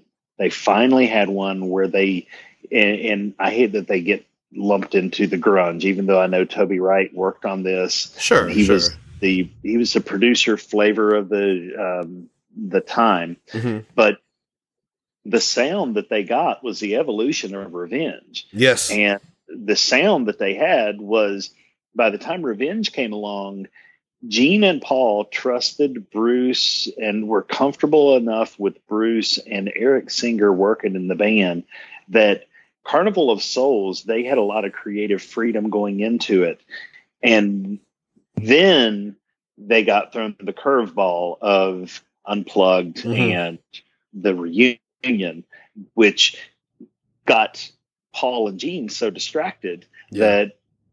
that you know eric and eric and uh, bruce got to uh, play around in the studio and create this magnificent record and get gene and paul to come in and sing on their record Yeah. it was essentially what seemed to happen and that's why it doesn't sound like a kiss record but it does sound like it evolved from Revenge, it, but you know, by definitely doesn't sound like your typical Kiss record. And maybe that's why I love it so much is they finally were original again. Yes. Yeah. Well, did you think that well, did you think whenever they went on the reunion tour, did you think that they would never take the makeup off again or did you think it's going to be a tour and then they'll go back to let me let me say my part real quick cuz I know you're going to want to say yours. I felt like they were I was excited because like you, I never saw the original band in makeup, and that was my opportunity, and I was excited. But also, after hearing Carnival of Souls, or even before, I remember thinking, I like the direction the band is heading. I like this, you know, th- especially. I mean, to me, "Unholy" is the defining song, and it's a dark, heavy song. And I remember thinking, I love the direction they're going. They put the makeup back on. We end up here in Carnival, and it's what it was. And I liked that direction that they were heading, and I was happy but disappointed that they were going on the reunion tour. But I was like, okay, they're going to do the reunion tour and then they'll get back with Eric and Bruce and then they'll continue being this creative force moving forward. Little did I know that even though they've put three other studio albums out after that, they never were the creative force. They were never moving forward. They were always trying to be, let's make albums that sound like 70s Kiss if we can. And uh, for me, I didn't think they were going to keep the makeup on. I mean, literally, they've had the makeup on now for 96, 06, 16, I mean, 26 years. Who would have thought that? Yeah. What, what did you think? What did you think at that time? So when they did the reunion tour, I was super excited. Mhm. I um, was engaged to be married, and lo and behold, I was had already scheduled it. Was already um, slated to get married October the eighteenth, nineteen ninety six hmm in Lexington, Kentucky. And a good friend of mine who worked at a record store calls me up and she's like, Hey, do you know, uh, Kiss is uh, in the road uh, or, you know, going to be in the area. Are you interested in tickets? And I asked her what the date was. Oh, and no. it was, yes, October the 18th, Oh, 1996. man. I looked at my um, soon to be, and she's like, "That would be cool on our honeymoon." And I'm like, "Oh yes." Oh my Yeah. gosh, So- man. You were like, this is I- the I- one. No doubt. I, uh, went, um, but I should have known because um, my my marriage didn't last. Uh, neither did uh, Ace and Peter stayed in the band. Um, should have known it was all just doomed. Um, But. I did get to uh, go say that I went on my honeymoon to see Kiss. that's um, that's so that really was- cool. Pretty amazing. Um, I bought one of the um, T-shirts there that um, my daughter, um, the daughter from that marriage, um, she proudly wears to this day. Um, so uh, yeah, that was fun. But uh, back to the question. Uh, I was really hopeful because Carnival of Souls had come out. Yeah. I thought there's they're, they're going to do this. This is expected. This is a natural thing. It should have happened. Everybody wants to see this, and Sure. I can't wait to you know see the reunion. And then when Psycho Circus came out, I'm like, all right, it's cool. Y'all know, you know, you got together, y'all did the tour. Now you released a few little songs. You banged them around. It wasn't Yeah. the greatest record. All right, get back with Bruce and let's let's move on. hmm And ever since then, I've I've kind of had a little bit of a chip on my shoulder Sure, I can like you know understand you that.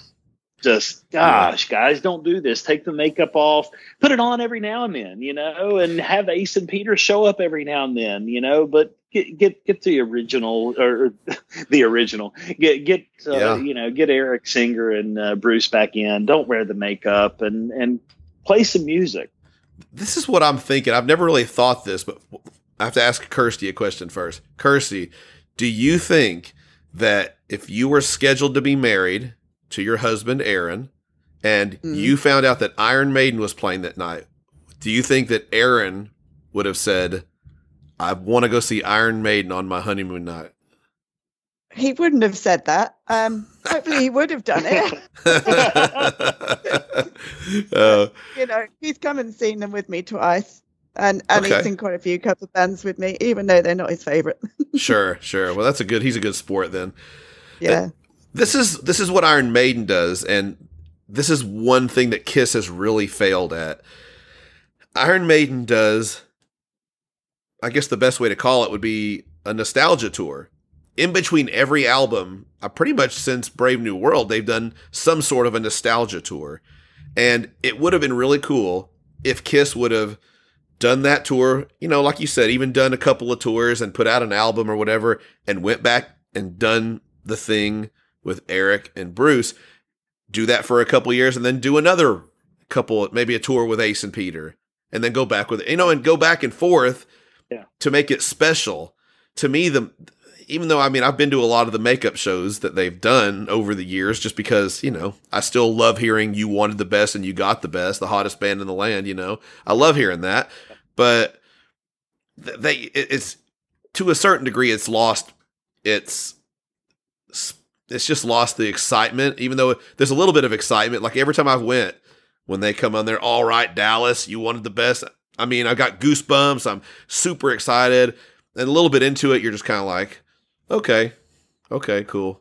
It, it, it you know it's it's fun but it, it's not like what it would be if it was just every five years or something so. Which is Yeah. what makes it cool about a maiden show. You go see maiden on a, on a tour and they're normally going to play five or six songs from their new album, whether you like it or not, and then they'll play you some hits. And then the next tour, it'll pretty much be nothing but hits. It'll just be a big all encompassing, or it'll be a tour for Seventh Son, basically redone, which is phenomenal.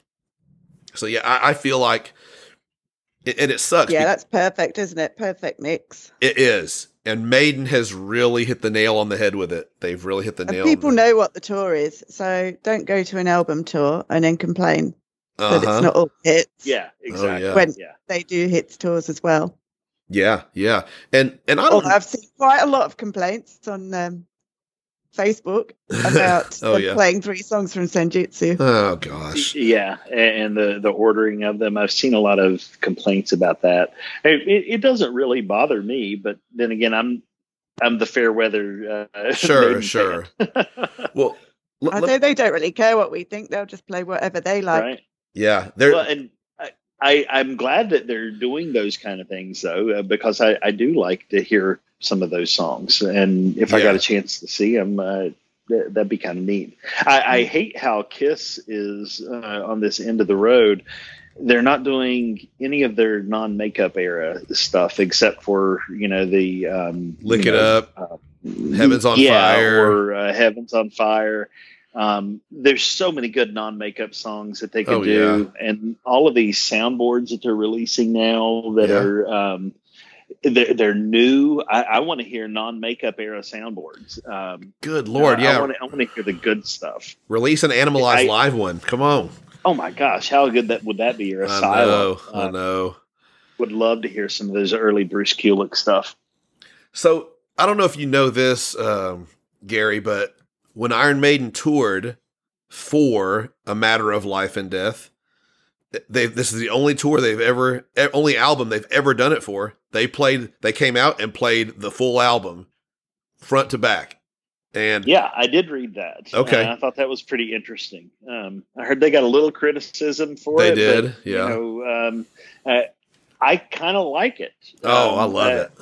I like, you know, this um, spoiler alert is my favorite Maiden record at the moment. um, but um, you know, I I think it'd be kind of neat to go hear it. Oh, um, man. in its entirety. Uh, even though it's not a concept record, I like the flow of the record. So I think Absolutely. it would be kind of neat to be able to hear that. Um, I've seen a few bands uh, do you know records in their entirety, and you you've got to be into the band. Um, sure. To enjoy something like that because as kirsty said uh, you don't come to it to hear a bunch of hits if you came to hear the trooper that night um, you're out of luck so, Kirsty, I don't know. I, I know you would have told me this a long time ago, but did you, were did you see the A Matter of Life and Death tour?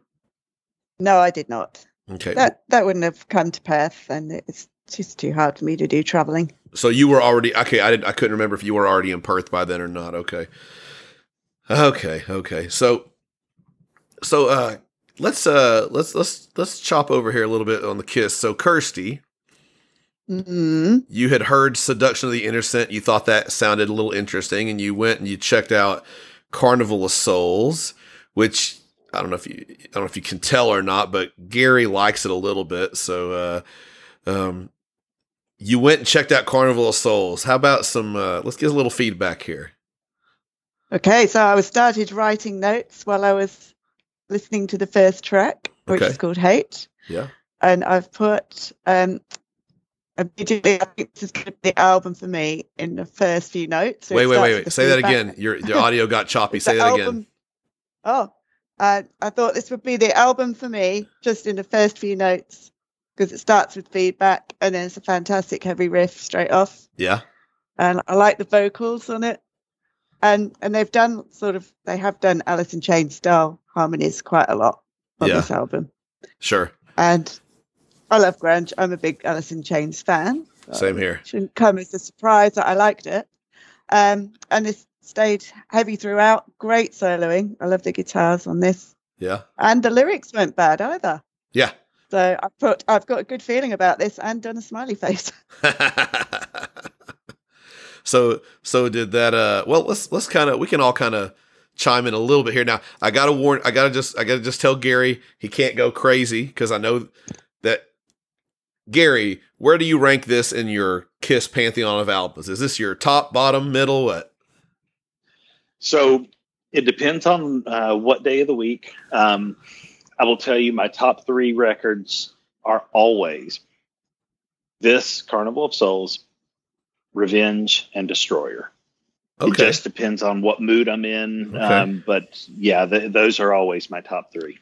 okay well, i agree with one of those i agree with one of those in my t- probably my in, probably in my top three one of those uh two of them i think are overrated i'll give you a hint they have the same producer but uh so this is definitely in your top three so um well let's let's you know kirsty we i i know that you love this album. I know i'm a big fan of this album. I went through the album and i i think hate reminds me it, it seems like they were going for revenge part two a little bit with this one like unholy part two. Uh, uh, uh, like a strong starter because how many albums start off with a gene track? This one and revenge right? That's it and and gene simmons solo album of course. I, I don't think there's any more so. But i really like it. And do you like the song hate gary?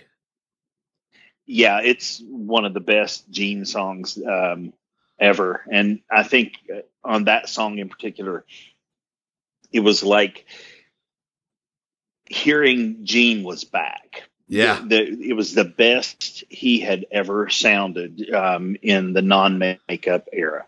It was all the way back to like God of Thunder. I remember being scared as a kid. I was scared again. You know, the de- the demon was here. Yeah. Oh yeah. Yeah. So uh what about uh moving on the album, Kirsty? How did it how did it continue? Was the did the smiley face keep smiling or what? Well, I do every song. You can you can talk about you can go through highlights, you can talk about whatever you like just as you move on. Yeah. If you had any songs that really stood out or whatever or didn't stand out. Yeah. So um, yeah, I really liked yeah the first three songs. Uh-huh. It's a really good start to the album. Um, I really liked on Rain. It had the those bends after I say the word rain, and it's really moody. Yeah. It didn't sound like any Kiss I've heard before, but you'll probably have noticed this. Probably people have said this before. I played Dirt last week, and I noticed it was quite similar to Rain When I Die. And it's even got the same line. I think it's gonna rain. yeah, yeah, good point. I'd never But I put that still together. absolutely but love it. yeah, It's got a banging solo as well. Yeah, yeah. that that's probably one of my favorites on the album. Um, and Master and Slave is kind of it goes. It's got a really good bass line. Yeah. Um, and it goes really quiet and then loud. Like smells like Teen Spirits. Oh man. uh, or Pixies do. So Yeah. I think I'm liking a lot of the songs to some '90s songs. Yeah. Like they've really tried to be That's, um, '90s, but that's fine. Bruce playing the bass on that song, if I I thought- am not mistaken. Yeah, I think so. I think so. I, I know he plays bass on Jungle too, so Yeah. I think Yeah, he plays bass on most of them. Yeah. bit of a standout Yeah. on this album, isn't he? Yeah, he is. Mhm. He is. Yeah. Um, Childhood's End, I really liked. Um, let's the start of that reminded Oh yeah, me that's a Ray's bit favorite song. of a Psycho Motel song, and I don't know if you've heard of them, Gary. Pretty sure you wouldn't have. Psycho Motel. No. Adrian Smith's side project in the nineties. So Oh, another, okay. met- another metal artist trying to be a bit grungy in nineties. I'll have to check that out. reminded me of I like Adrian Smith's work. Um, that Smith Kotzen uh, record uh oh. came out recently. My gosh, I love that. Yeah, thing. sure, that's excellent. Kirsty, you need to warn him. Give him give him a warning here if he's going to go go to ch- go to that Oh, one. yeah, yeah. Um, there's no warning necessary. It's very good. Psycho- of yeah, but Primal- Psycho Primal Motel's nothing. Rebellion needs a bit of a warning. Psycho yeah, it's nothing Motel's like- not, but it's nothing like Smith Kotzen though, right? Smi- Psycho Motel. No, no, no. He's um, definitely tried quite a lot of different things, Yeah, and here he was trying being in a '90s type band. Yeah, Um, yeah, Childhood's End was really catchy. I had that stuck in my head all day. cool. I thought the children singing worked well. Oh yeah, yeah. And then we get to I Will Be There. And I've written, oh, a proper ballad. It's nice. Could be a grower. And now I've decided it isn't. Oh Even no. though- It's got on Spotify, it's got about a million more plays than the other songs I noticed. So I'm Oh, wow. obviously like That's Oh. I it must love be that on song. it must be on someone's play on some playlists and stuff.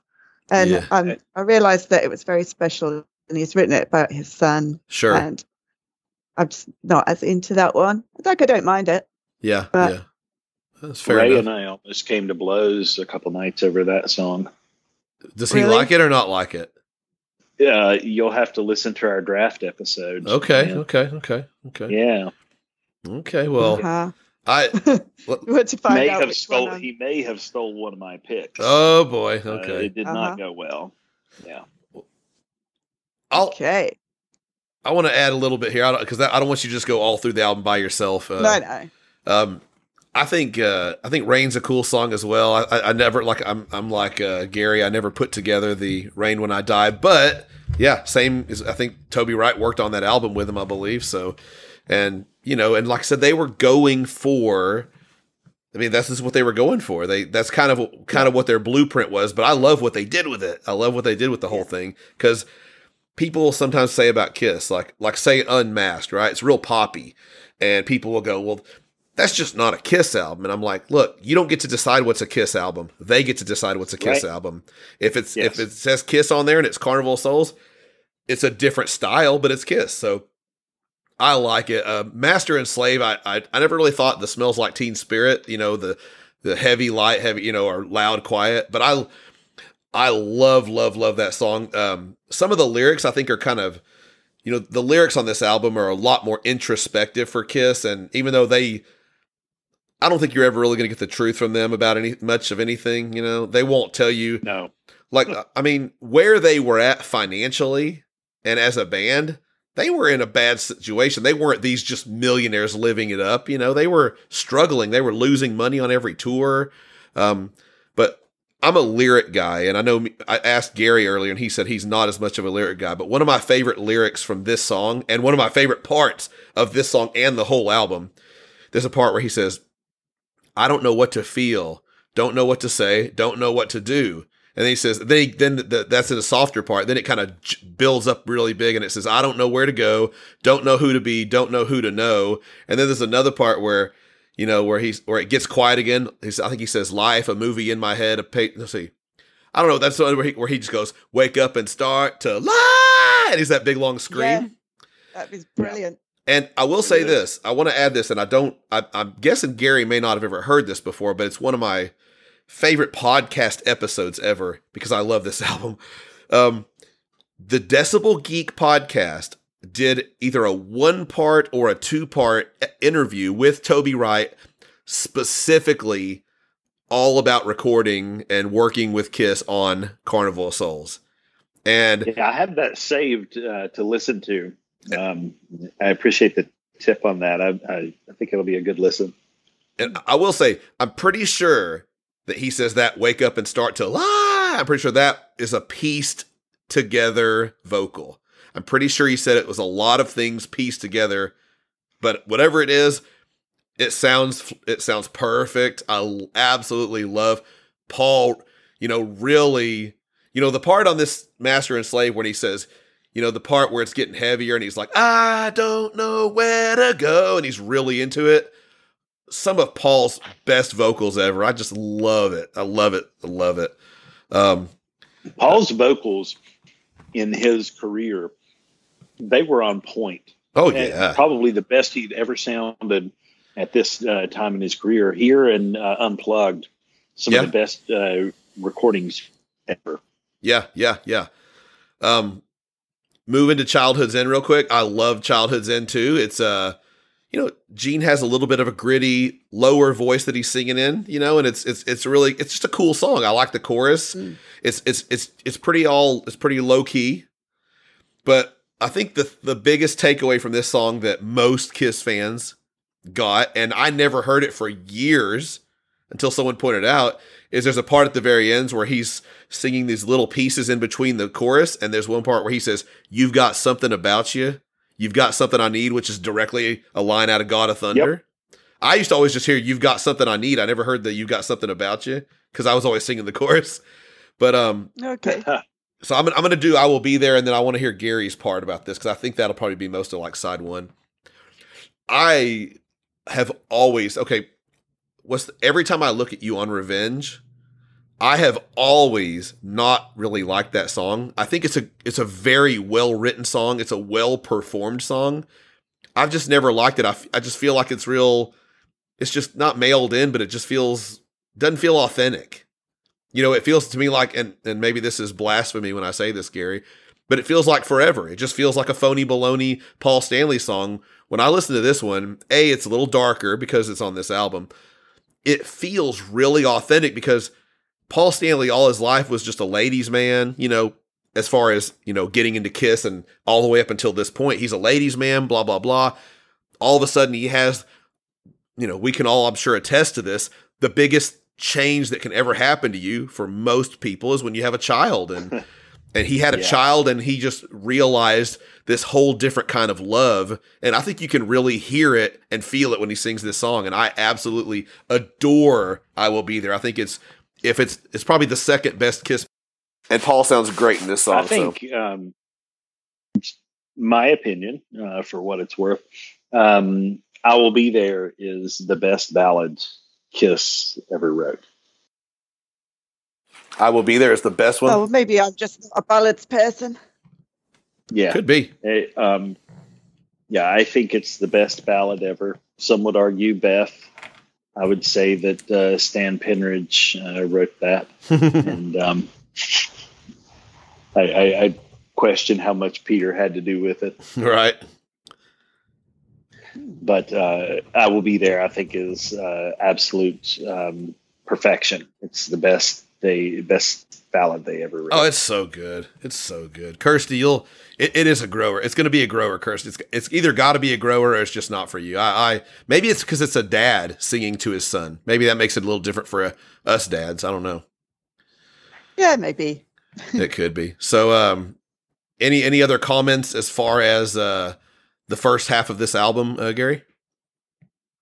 I no, I I think um, I've already mentioned um, Bruce and his playing on this. Um, he definitely is the standout because he does the majority of the guitars um, and a big part of the bass uh, on here too. So that uh, childhood's end, I think, has got an interesting bass line, a lot of uh, bends Mhm. uh, that he's doing in there, and it just sounds interesting. I remember uh, cousin Tim and I talking about how had they stuck together, touring on this record would have been very difficult because I don't know that Gene could have played the songs on this record and sang his parts live. Even though Gene's a really good, um, you know, musician capable of singing and playing at the same time, Yeah. there's some pretty interesting parts on here that, um, you know, when you've got a guy, a guitar player playing the parts that doesn't have to worry about singing them, Yeah. um, he, he doesn't, he, he writes things a little differently.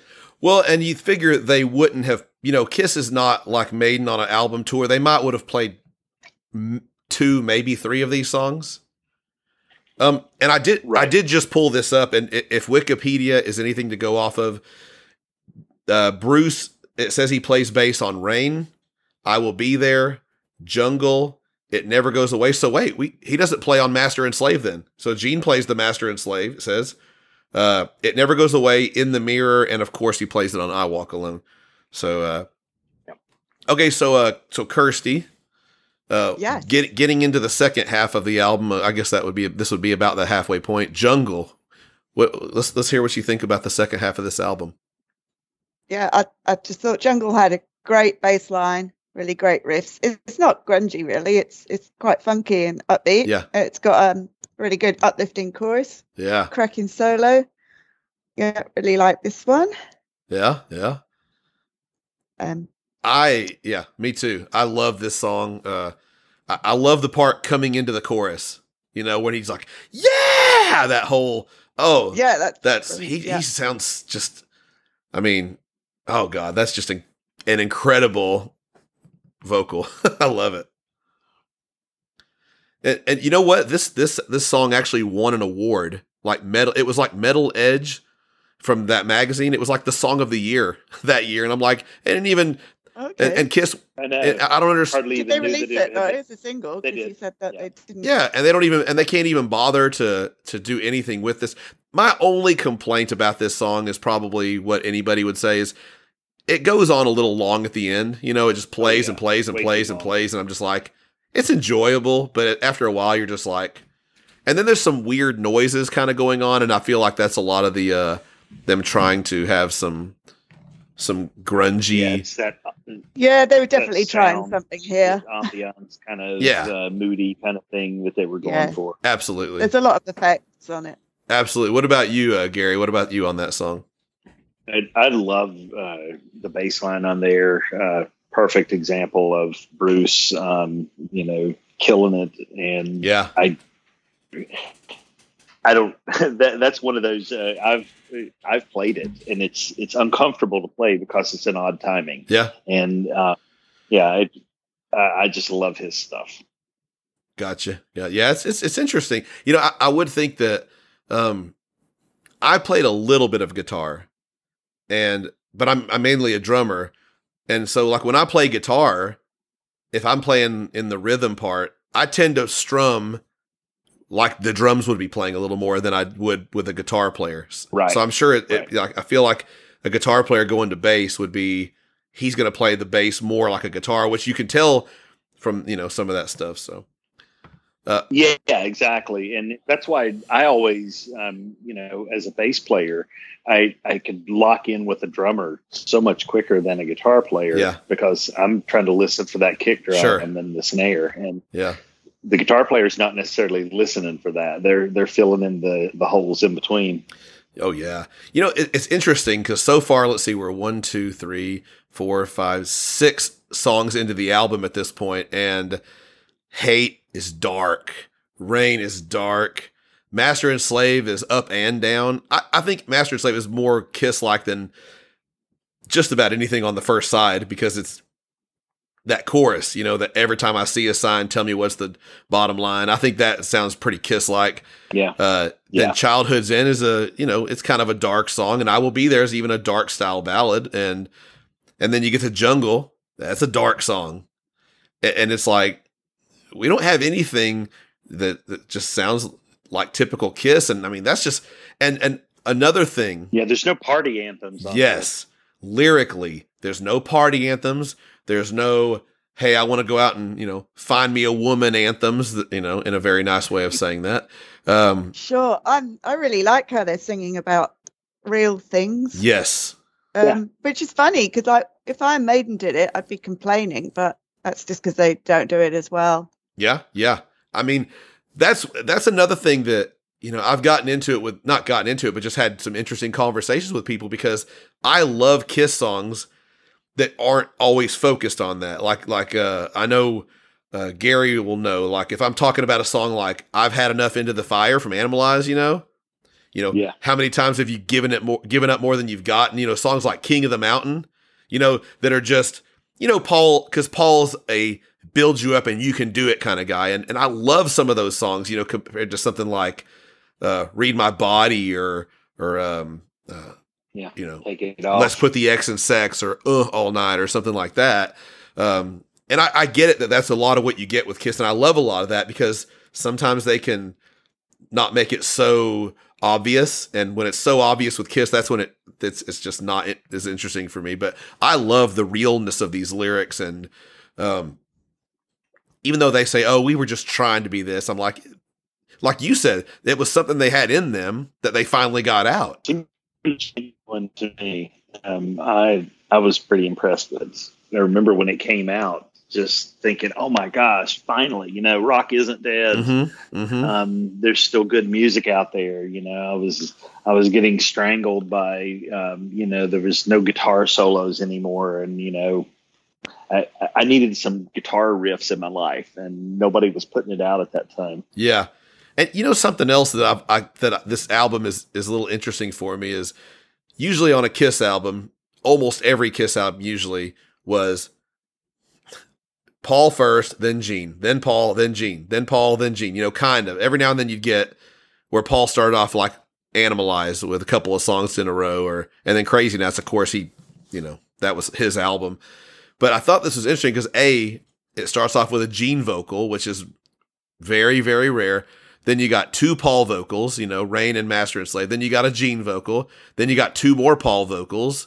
Then you got a Gene vocal, and then you got a, a then then it's then I guess it goes back a little more normal. Then you got a Paul, then a Gene, then a then well two Genes there, two Genes toward the end, and then a Paul. So I, I just thought it was interesting that they didn't break it up to where it was because Gene has five songs and Paul has six, and that's another interesting thing because this is always thought of as so much of a Gene album, you know, as far as because it fits Gene a lot better because it's dark and Gene Yes. has that, you know, that why. demon persona, and then but Paul has more more songs with vocals on it, so it's it's there's a lot of interesting little things I find about it. But um, Kirsty, Yeah. do you like the song "In My Head"? Not as much. hmm Um, I like that it's got like this dramatic metal opening. Um, they do the Alice in Chains harmonies again, Uh-huh. and what I mean by that, it's when they sing about four steps.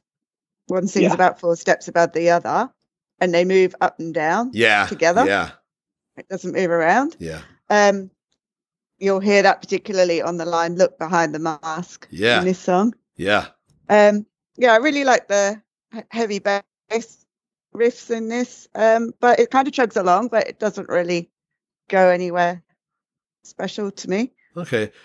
But yeah, I do enjoy it. What about you, Gary? Well, you know, I love it. Um, Yeah. It's a Gene song. Oh yeah, Um, and, and I like um, the production on this. Um, the whole record now, interestingly, this one and the Iron Maiden record, they don't have mastering, um, which gives a much raw, rawer sound yeah, to the the overall record. And this one, um, I think, is a really good example of that because Gene's vocals are super dry, yeah, and um, you you don't typically get that. Uh, you know, Kiss is known for a lot of polish to their work, and you know you're going to end up with a lot of reverb and that kind of stuff. yeah. And uh, definitely don't have that here. Oh yeah. I I'm gonna jump a little ahead when I say this, but in my head, you know, it starts off with that when I look into the mirror, just can't believe what do I see. Isn't that the right song? Am I thinking the right song? Yeah. Okay. And then, you know, Seduction of the Innocent uh starts off with Seduction of the Innocent in my head and I confess all start off with kind of Gene like uh you know when i look into the mirror that kind of like softer style of his vocal all three of them are like that and i mean i love the man's voice i, I love the way he sounds on that um I, I my Well, he shows a lot of dynamics in his vocals where a lot of times, especially in the 80s, he did. Um, he was just screaming. Yeah. um, yeah Like yelling the vocals. But I love that line, uh, the one that, that Kirsty mentioned earlier, because they, they sing it a few different ways.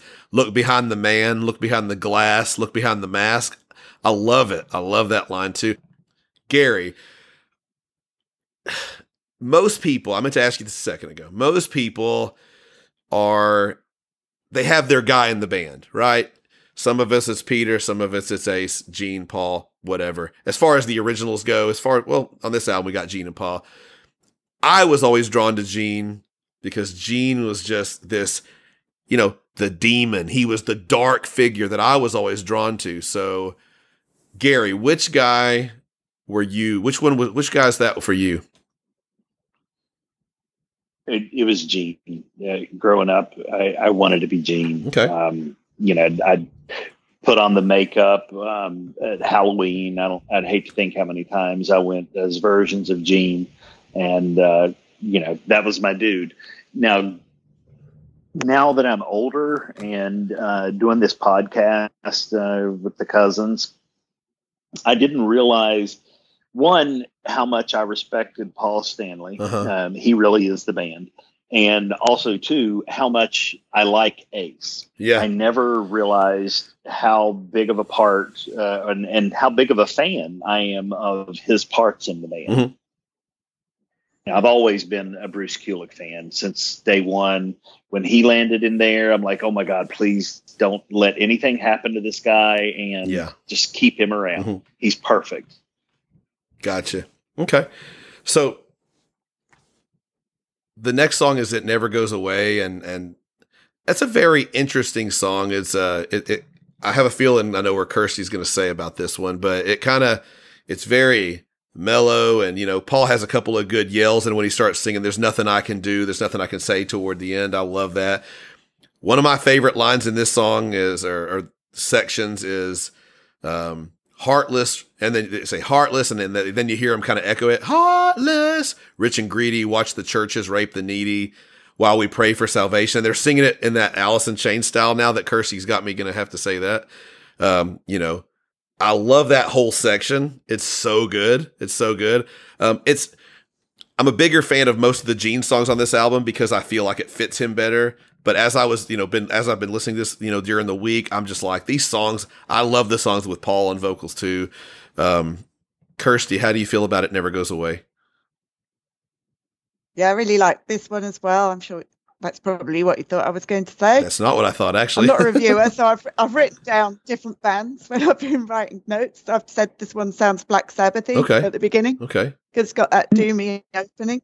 good call. Um, Yeah. I like the pace of it. I I did note that there was Alice in Chains vocal harmonies again, Mhm. but um, I think the chorus really brightens up the grungy sound Okay. in this song. Okay, How about you, Gary. Oh, I, I love it. The the doomy uh, sound uh, that Kirsty was talking about in the beginning there. I I, I love it. It- It's just so foreboding Yeah. the way it comes in. Yeah, you know, there's another part where I, I don't remember the the way that the the lyrics exactly, but it says he says, "Mama believers and doomsday deceivers are driving you out of your head." You know, and he says, "Your sanity hangs by a thread." He goes in with that yell or whatever. Oh man, his his. I know I don't do it as well.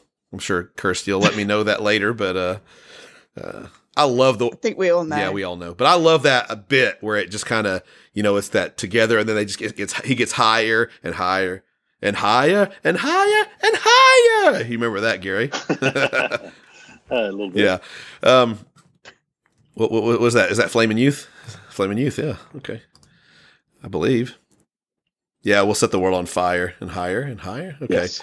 Uh the next one is Seduction of the Innocent. Kirsty, that Which is what what pulled me into this album, wasn't it? Yes, so give it to us. What do you got? Well, it's a bit different from the rest of the album, isn't it? Though. Yeah. And I and I thought, thank goodness, because we're, we're about ready for a bit of a change. Yeah. Um, Yeah. It's quite swirly. It's got a really memorable melodic chorus hmm that stays with you, and I really like all the effects on it. Oh yeah, yeah, yeah. I like it a lot too. Swirly. I like that. That's a, a good way to describe it. It is. The way that, the way it moves around. Um, Oh yeah, keep expecting bongos or something uh, to start. It is. It, it has that, and you know that that don't know, and then that little. Yeah. I- I think it's cool too. This part, that, you know, because there's that little guitar solo, that little weird sounding, almost grungy, like almost eh, it's just barely a guitar solo thing, and then the and then Bruce comes in and just starts wailing on the guitar solo. That's Yes. really cool. Yeah. Yeah, it- it's Yep, like a, he's my a man on this chainsaw album. cutting in. Cool. Yeah, absolutely. Cool, cool. Uh, and then to me, the next song is uh, not the same, but again with the Gene similar Gene style vocal, the the softer, and then the chorus. Maybe this is a little uh, Nirvana ish, Kirsty, because it, it's softer, and then the chorus is louder. No, I'm. I know. I was going with the Beatles here. Let me let Kirsty talk first every time, Gary. oh, not at all. I mean, oh, the whole album's quite grungy, isn't it? But yeah, um, it's dark. yeah. So, yeah, it's it. But this one isn't so much. This song's not really that grungy.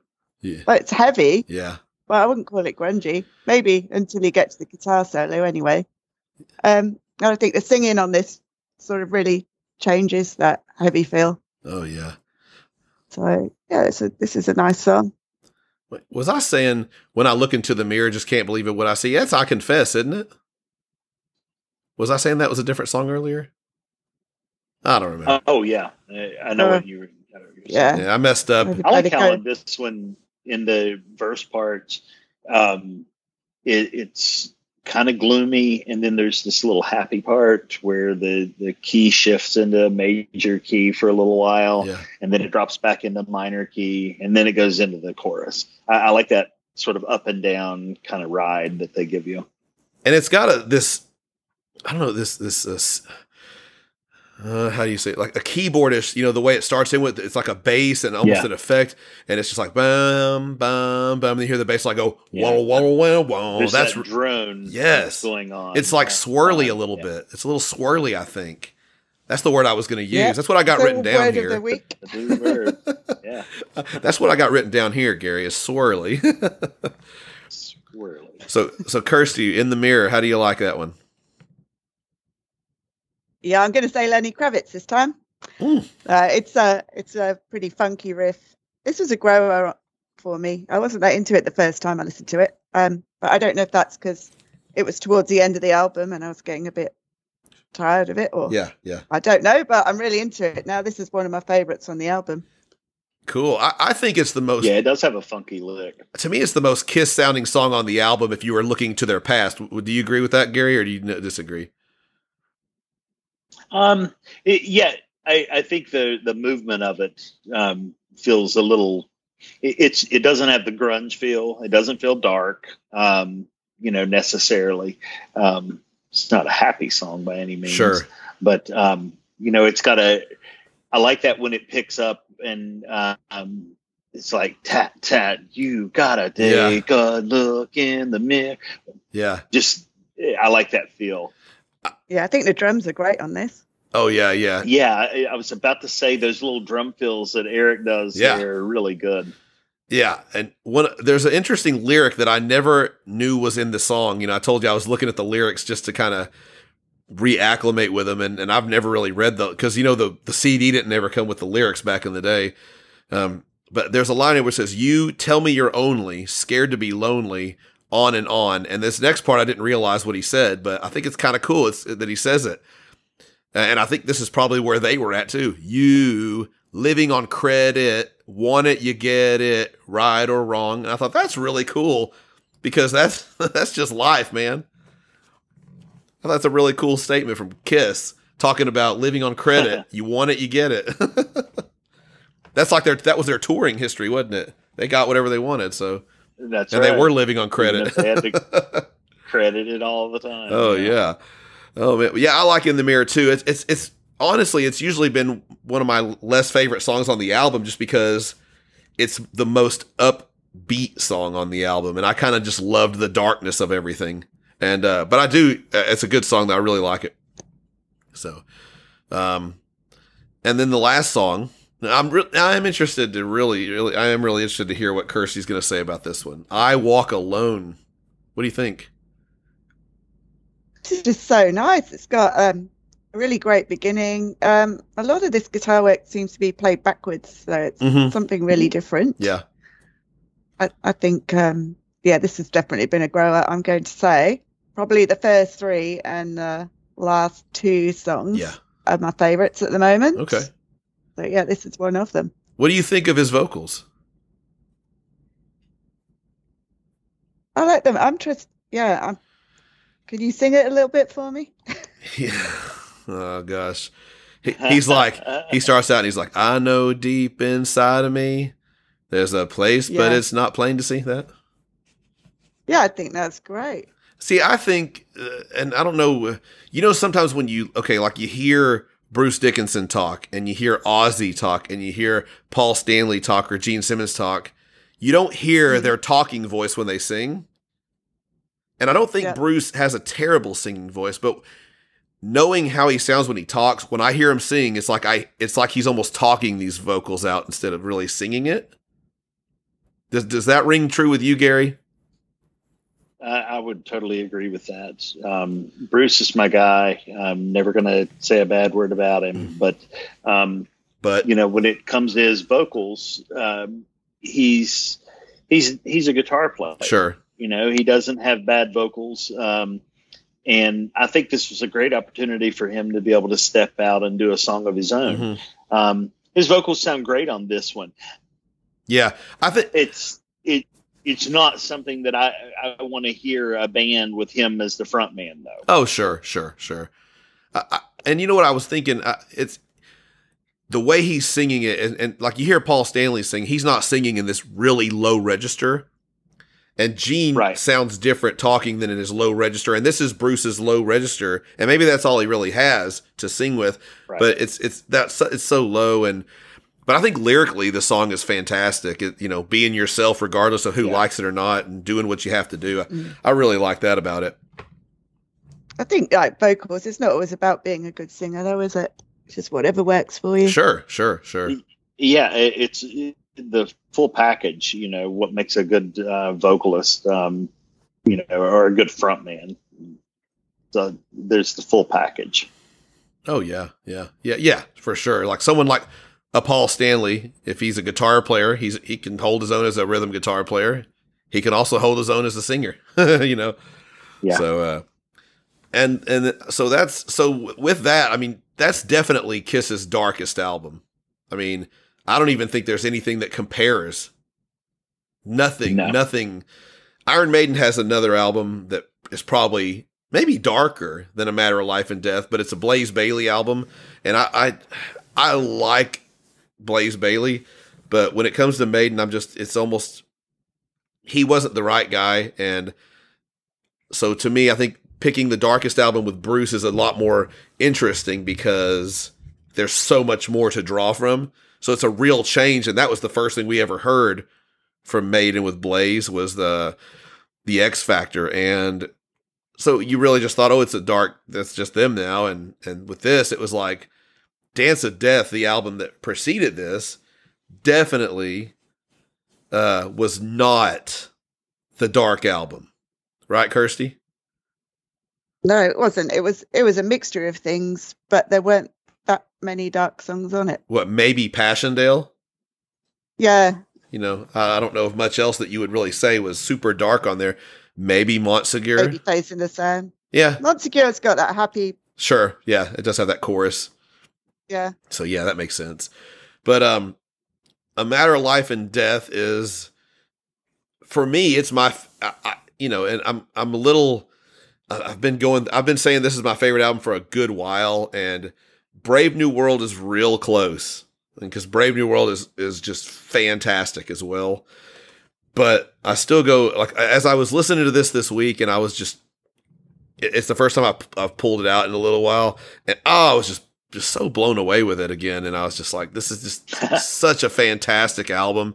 Um and uh so this time i'm gonna we're gonna we're gonna turn the tables here a little bit and ask uh gary what he thinks first about some of these songs. So let's just uh, we'll just kind of skim through the out i told gary we weren't gonna go song by song earlier too kirsty. So kirsty's used to these curveballs i guess gary.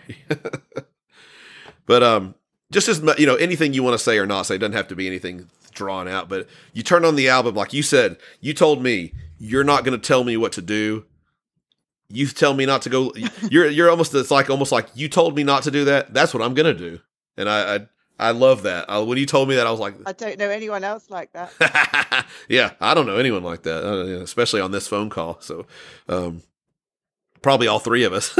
so, Yeah. uh, well, I yeah, I would have told Kirsty the same thing. You know, Carnival's not the album you want to start with with Kiss. Oh yeah, No, I, I I absolutely wouldn't have somebody start there. yeah, But I love that she did Yeah. she liked it. Oh, yeah. Because it's a wonderful record. absolutely. And, and you know, if you don't know Kiss, maybe that is a great place to start Mm-hmm. because you know eh, they are a different band on Carnival of Souls versus the one that they were on the debut or um, uh, Asylum. Yeah, or absolutely. For that matter. You know, um, so yeah, yeah, yeah, it'd be like saying, you know, kind of almost like check it. Hey, yeah, you want, you're going to get into Kiss? Go listen to Unmasked. That's what the one. That's where that's where you want to start. right. Go start with the Elder. That's where you want to start. Yeah. No, I want you to like this band. So exactly, exactly. So, so having said that, you told me you're not going to tell me what to do. I'm starting with a matter of life and death, which I thought was really cool because I was just like, now I'm really interested because uh, I want to see what he thinks of my favorite album. So, um, well, let me just say, what what are your thoughts on Kirsty's thoughts? Uh, you know, with being a brand new Kiss listener for the most part, and what her thoughts about Carnival? How do you feel about that? Well, like I said, I, I'm glad that uh, she listened to it um, and enjoyed it because it really is a wonderful record. It does have some of those grunge elements. Um, I, I definitely enjoyed the um, harmonies on there, and I've always been a, a fan of the Alice in Chains harmonies. Mhm. So, you know, Toby bringing that, he definitely brought that to the table in there because I'd never heard anything like that on any of the Kiss stuff before. Yeah. So, you know, there was a maturity that um, came with that record. and um, I can see why um, somebody would enjoy it, you know, just stumbling across it. It- especially, too, since Kirsty said that she had, um, you know, enjoyed the grunge music. Yeah. I, I'll say this. I, I like Kirsty that you said uh, the things you were saying, like the things you pulled out, like about rain and the, the, the even saying about the, the, the vocals being Alice in Chains style. When I got that album, I mean, I was an Alice in Chains fan, but I never even thought about it. I just thought, I love the way Kiss sounds on this album. Like you said, it's a more mature sound for them and maybe that's what they thought maybe they thought wait we're getting into a mature level we gotta we gotta figure out a way to get more immature let's get ace and peter back Yeah. but uh This feels too grown up. yeah so so going into a matter of life and death you turn it on different world comes on what do you think gary Well, you know, when it first comes on, it it doesn't sound, or you know, I mean, it sounds like Iron Maiden, but I was immediately started listening to the guitar lick itself and the guitar tones in there, and it was really aggressive. Um, that opening track, I think, it's got a lot of uh, good energy as an opening track. Mhm. I was caught off guard that I didn't hear Steve Harris's bass out in the front mm-hmm. because normally you can hear his bass tone over top of anything that they're doing. oh yeah And it it was a little. Um, you don't hear a lot of bass players say you should turn the bass down, but I always felt like that in the mix, um, he was a little too much out there. So um, I, I enjoyed the mix on uh, different worlds. Um, okay it was a it was a different sound than I was used to. Yeah, yeah. I, I like this song too. It's it's it as far as the album goes, it it's it could be the weakest song on the album, but I like the song in general. I mean, it's a good song.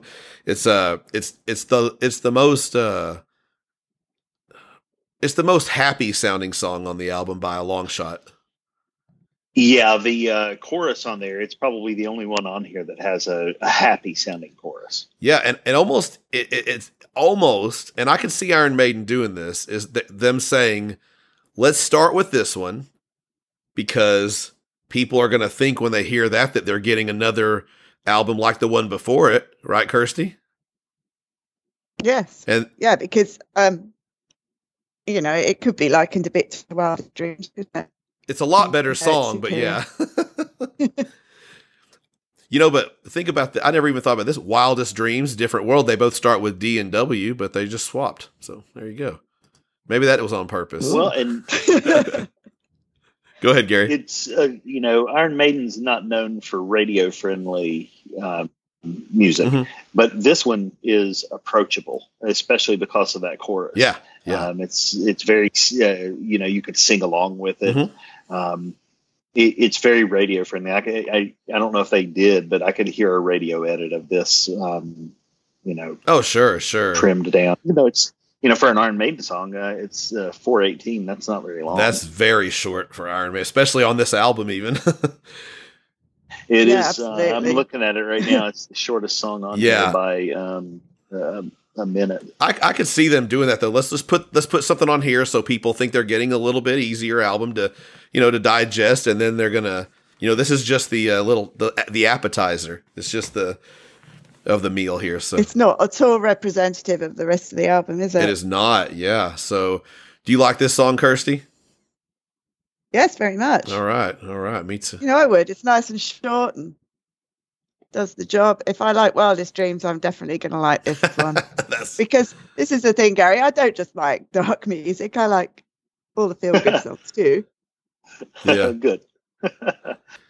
The next song is "These Colors Don't Run," and uh, Gary, these colors uh, these colors don't run starts. It's quite different from the opening track. What did you think of it? Um, this one felt like Iron Maiden. Um, it was what I was expecting. Um, the it's somewhat typical.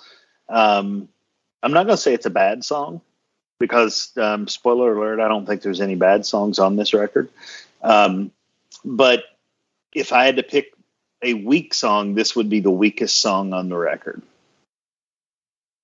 Um, I feel like um, they regurgitated Brave New World, and um, especially uh, that chorus just feels like Brave New World re-rip.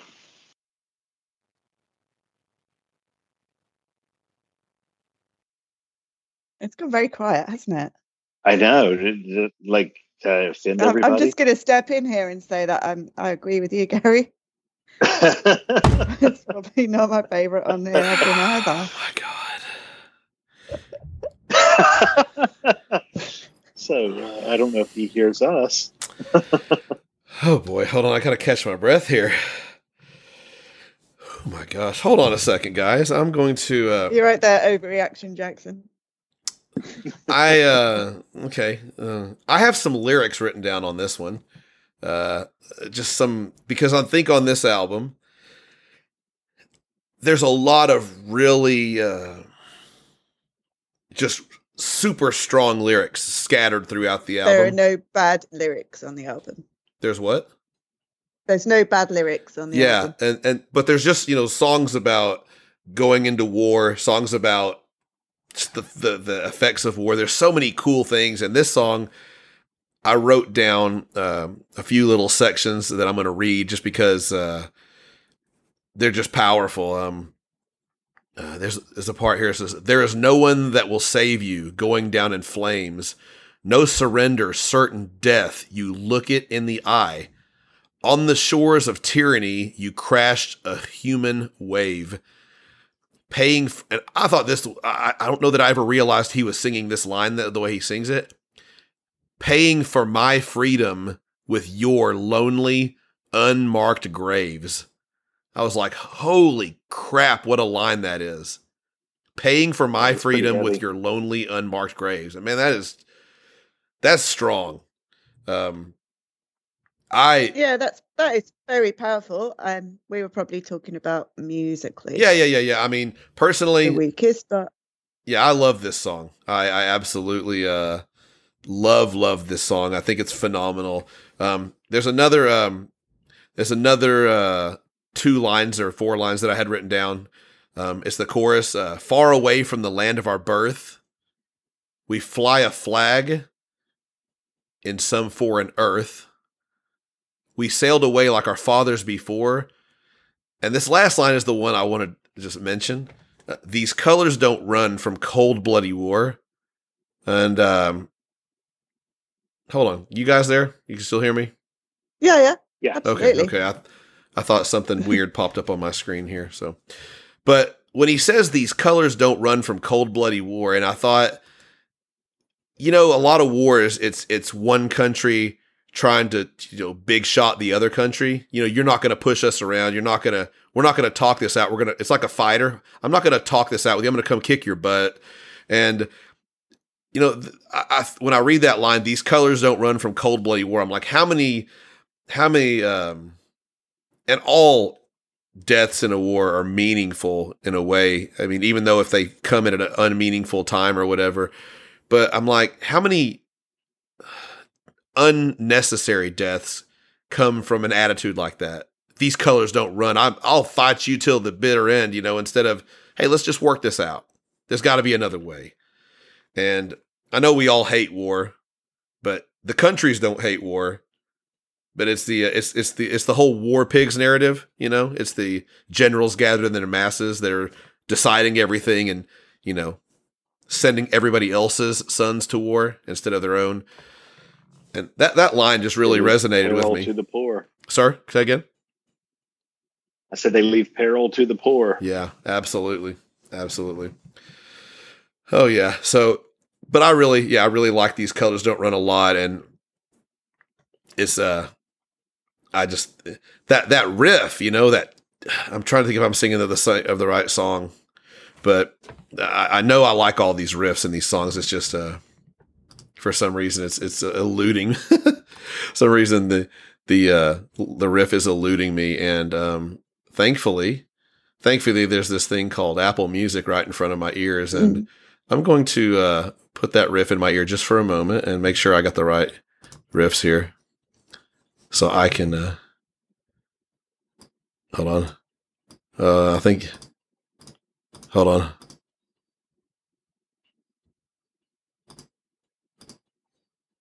Oh man, I don't know what y'all's problem is. Y'all are just y'all just wrong. That's fantastic.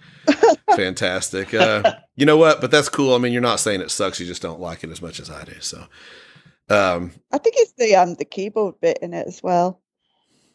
But okay, that's yeah, I still I still like it. Okay, that's fair enough. Yeah, I mean, my, my I, I don't want to tell you right now that um sometimes I skip it. Wow, I, I am telling you when Gary, if it wasn't for the chorus uh, sounding like uh, Brave New World, I probably wouldn't critique it. You think it sounds like the chorus of Brave New World, the song? Yeah. Oh wow. Okay. I don't hear it, but man, when I, yeah, I, I think both choruses that. sound alike, uh, is what I'm, I'm saying. Yeah, I think both choruses sound alike. I was moving my arm like I was coming up to scratch my head, and I just literally stopped. I was like, I, I was almost frozen when you said that. I was like, "What did he just say?" and and and and something something Gary that you'll learn about me this is that when I don't agree with things, I just I get real quiet for a minute. I just kind of lay out. That's why Kirsty, Kirsty knew me. better and she stepped in. she knew. Got a process. I'm sure she knew it as soon as you said it because she heard me not say anything and she probably thought, "Uh oh." uh oh. So, moving on to the next song, Gary, "Brighter Than a Thousand Suns." So this one, um, I think, is one of the best songs on the record. Mm. Okay. Um, I think the the riff in it is just super heavy. It's got all of the elements of a good maiden song. Um, the little slow part that builds up into the heavy part, and it's got what almost feels like scenes in this metal opera that they're constructing. Yeah. The way it it grows and changes and moves. So yeah, it's it's hands down one of my favorite songs on the record. All right. Kirsty, Gary's back on track. I think he, uh, yeah, may, maybe maybe he had been drinking a little bit or something. I'm not exactly sure what was going on there, but um, but yes, yes. What about you, yeah. Kirsty? One of my main reasons for occasionally skipping these colors don't run is my excitement to get to brighter than a thousand suns. My favorite song on the album. That's your favorite, so, yeah. I love it. Yeah, it's, it's got that really heavy riff. It's got the unusual um, time signature seven four. Yeah. Um, Ooh. and then it's got the two solos are by Adrian and Janick. Okay. Which is unusual. And um, yeah, Adrian's is really melodic and Janick's is really chaotic and it just sort of seems to sum up the kind of panic and Y'all know what this song's don't about? One of his better solos. I Yes. don't know what it's about. It's it's about um the uh, them creating a nuclear bomb. Oh, Yeah, there's a there's a that would make sense. yeah. I was reading something about it. I, I wouldn't have known it if I didn't read this last night. I, I've heard it before, but I forgot. And one of the cool lyrics that I that I love in this one is you know, and it, he sings it pretty um frenetically, I guess, just pretty intensely. He says, "Bury your morals and bury your dead. Bury your head in the sand. E equals MC squared. You can relate how we made God with our hands." Talking about making the atomic bomb. Yeah. It's it's Yeah. it's pretty wild. It's pretty wild stuff, man. It's, but I love, I absolutely love, yes, this song.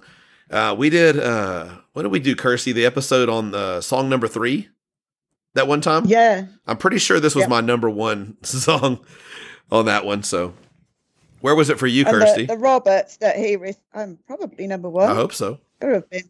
The Robert that he refers to there is uh, um, Op- the physicist. Yeah. Oppenheimer, Robert. Oppenheimer. Yeah, yeah. And wished he hadn't. Yeah. There's a quote from him or something that, like, he says, I have become death or something like that. As I've heard of, I something else I noticed listening to this one, Yeah. and even a little bit of a, a feel on the whole record is a tool like sound. okay. I don't know if you guys listen to Tool any, but this I do. song in particular, the way that it starts Mhm. has a very Tool like feel, and you know that uh, odd time signature polyrhythm kind of thing going on. Um, I, I was listening to it um, in the background there while we were talking, and I just I love the way that those guitars and the bass are just kind of building with that feel. Yeah, yeah, yeah. It's this song is so good. I, I when I when I see people talk about the album, I'm surprised that this doesn't get more love. This song in general, I, I Yeah, just think yeah. I think people must be overlooking the album in general if they don't, because this song is Yeah, I think the whole album doesn't get yeah, a lot of love, does it? So Yeah. that's why it doesn't probably get mentioned as much. sure, sure. I agree. Yeah. I agree. Um, Gary, what do you feel about the Pilgrim? Um, the uh, it starts out with a very um, what I I equate to like a classic um, maiden kind of sound with this almost like a um, march um, sounds very majestic Yeah, kind of uh, guitar lick the way they started out. Yeah, so that one um, I enjoyed it. Um, I, I like that kind of harkening back to the older sound, hmm and then it immediately, like a lot of Maiden songs, goes from that into this just all-out charging explosion. Yes, of energy absolutely. and just just you know full bore. Um, so I enjoy that. The energy on this one is is really really good. I agree, man. It, it, it does. It starts out, you know, with that little drum thing, and then it's that, and you think, oh, where's this going? And then all of a sudden, it just it that the, that's the perfect way you said it. Charging. It's like a char, and then Bruce, Yeah. you know, he's just singing at a very. It's intense. The keys of death and hell. I mean, it's just really. ooh, I love that intensity. What about you, Kirsty? Bruce's voice on this. Oh, yeah. my gosh. Absolutely. Mm. Yeah, it's, it's nice, and it like when you think of this album, you don't think of it having short songs, but here's another one. Um, Yeah. yeah, I, I really like the riff on this. It's kind of like a little bit Eastern, Yeah. a little bit deep purpley for some reason. Um, yeah, it's just really, really good short track that I think we need. yeah. Yeah. You need a short one because you're getting some longer ones here later on. Um, Yeah. And the next one is The Longest Day, which is obviously about uh, D Day. So I'm always going with Gary on everything here, Kirsty. Well, you should do because that's how we. I went first on the Kiss ones. oh, okay. Okay. so this one is you know maiden loves to do the build up um, in their songs this one has such a, an eerie um, build up Mhm. and I, I think the the guitar lick and that opening feeling fits the lyrical content that we have here you you feel sad Mhm. you, you know you feel uncomfortable when that starts playing and you know so I, I just think it fits perfectly You're right about the buildup. uh, I've got the lyrics in front of me, and it, you know, it's it's you know, it starts out with the the line where he's uh, and Kirsty will know where I'm going here with the you know, it's in the gloom, the gathering storm of bass, and it's kind of just a little light guitar under it, or you know, electric but light. You know, and then the next set of verses, all summers long, the drills to build the machine. The next set of verses is Overlord, your master, not your God, and he's getting he's getting more intense every time he sings it. You know, and then it ends with the line "A choking death, enter Hell's gates," and it goes into the pre-chorus. Oh, I, you know this one. Sometimes I feel like the chorus makes me not like the song as much. The "How long on this longest day." I think that's the only weak part of the song. The rest of the song, I think, is absolutely brilliant. I think I felt like that about the chorus at, when I first started hearing it, but not anymore. Yeah, yeah. I think it just just really does tell a story. You can just absolutely imagine it, Oh yeah, yeah. I just lyrically in the way it builds. But I love the um, Bruce's voice, the notes, um, how long he's holding them, and the like the clarity in that vibrato. I was just really impressed by um, Bruce's voice. You know, even though this is not like current day, this came out in what uh, 2006. Yeah. Um, still though, the the dude's got a you know an amazing voice. Has always it's like he was born with you know perfect vocal cords. He sounds like an Iron Maiden fan, Kirsty, doesn't he? I know. you know, once- he got past there not being a fan of Bruce's style, Yeah. there wasn't much left to Now he loves it. hold him back. Yeah. Yeah. Um, I wrote down two lines out of this song that, you know, talking about people going to war and kind of that, like I said again, that war pigs mentality. Um, the first line is about the people. It says, "These wretched souls, puking, shaking fear." Like you can imagine, just, just scared to death. And then it's like, Yeah, that line really stands out to me. yeah. And then the next line is even is where the war pig line is to take a bullet for those who sent them here. You know, just eh, so like I said, there's so many unne- it's so unnecessary. The, but you know, uh, but yeah, I, I really, really, really like this song a lot, and I, I think I've gotten past that chorus thing.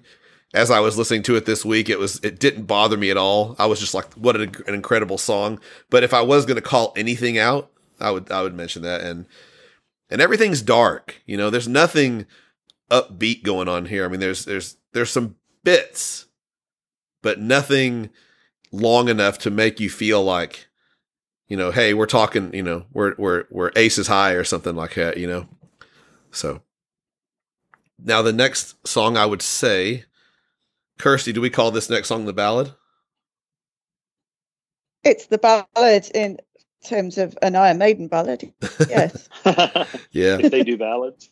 Yeah. It's it's a rare thing, but it happens every few albums. So what?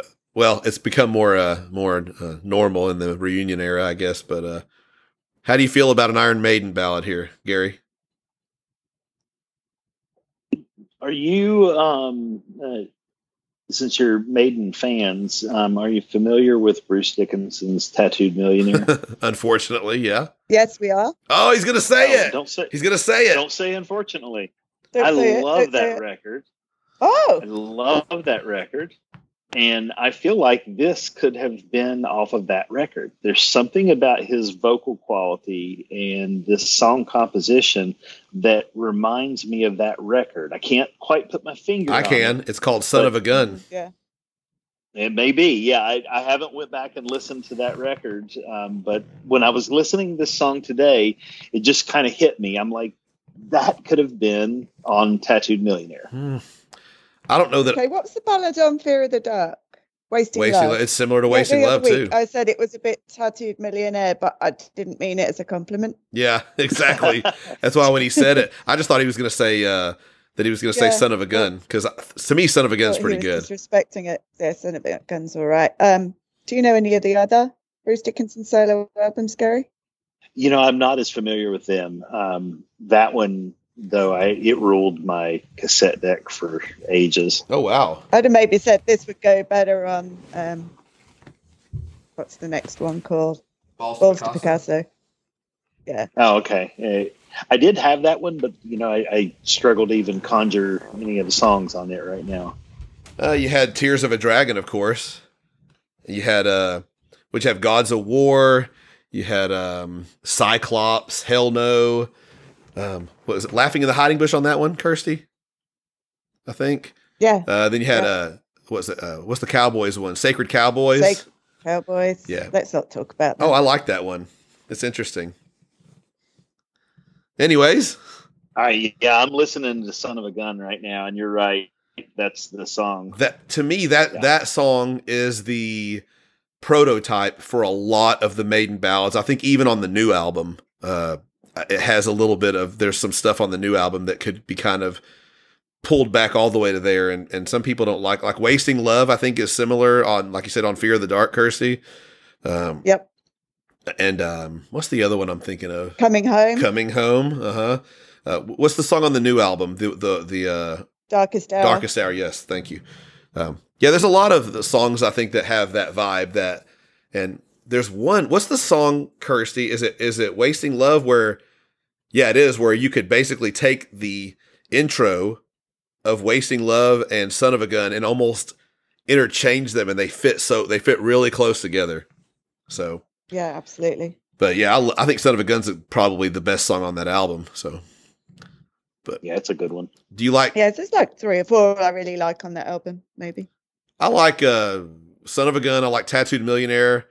Uh, okay, but Born in '58 is another gem. I like that. I like Born in '58. yeah, and yeah, I liked all the I liked all the young dudes a lot, but that's a cover. yeah, I didn't Yeah. like that. I never liked that. Um, and No Lies. Holy cow, that thing has 15 tracks on it too. Uh, you're you're looking at an extended version then because it only had ten. Yeah. The album only had ten. Okay.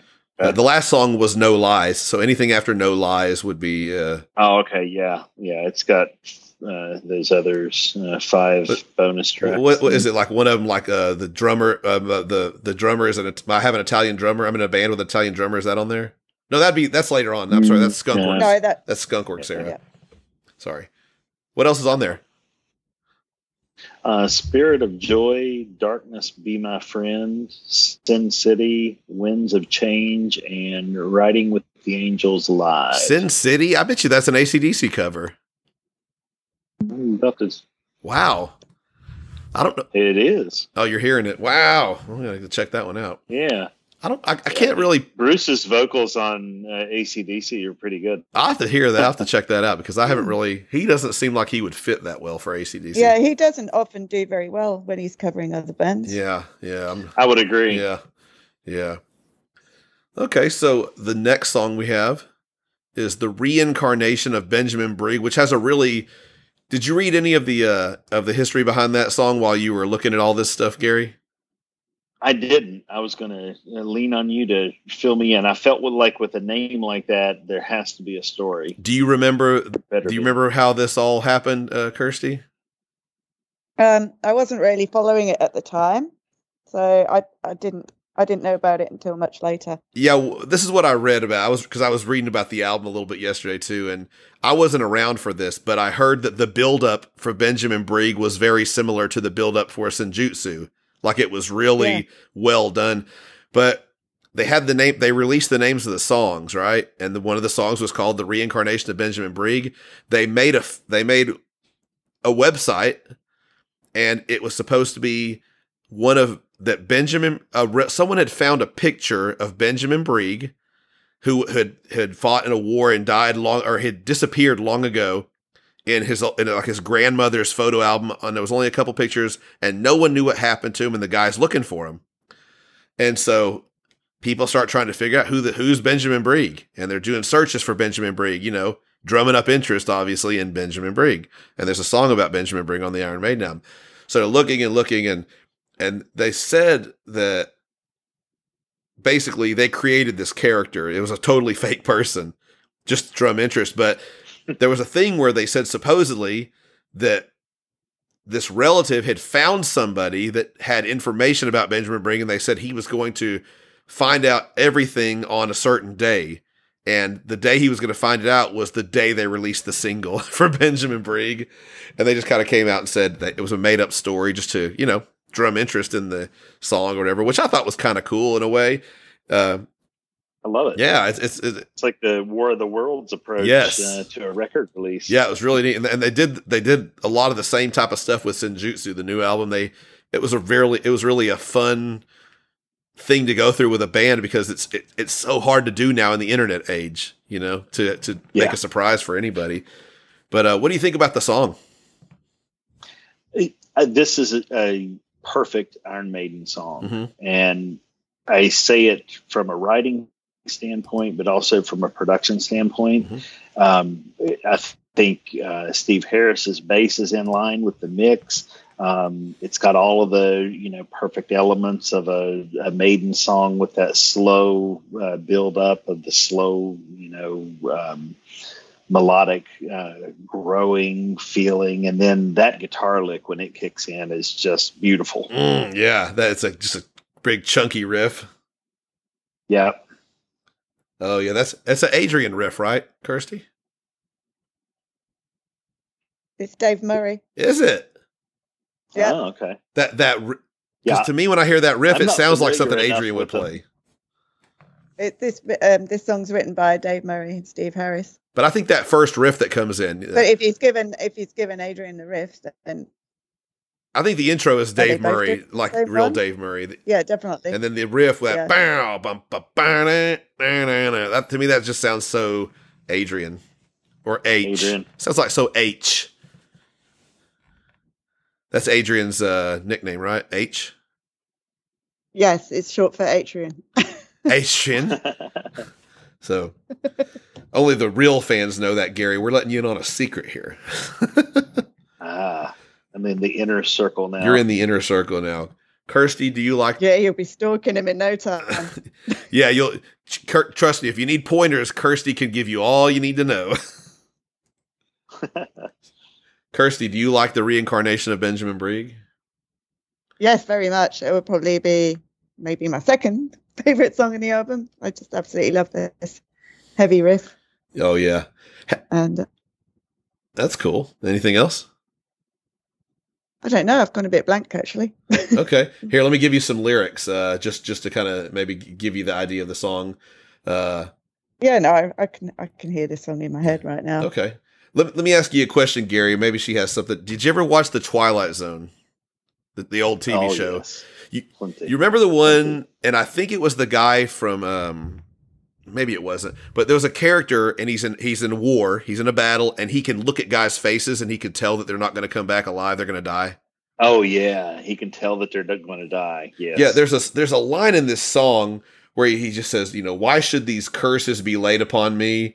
Um, you know, uh, I, I there's a line that says he says I'm able. There's a line he says I'm able to see things, things I don't want to see. The lives the lives of a thousand souls weigh heavy down on me. And when I hear that, it always makes me think of that Twilight Zone episode where he can, you know, he's I'm able to see things, things I don't want to see.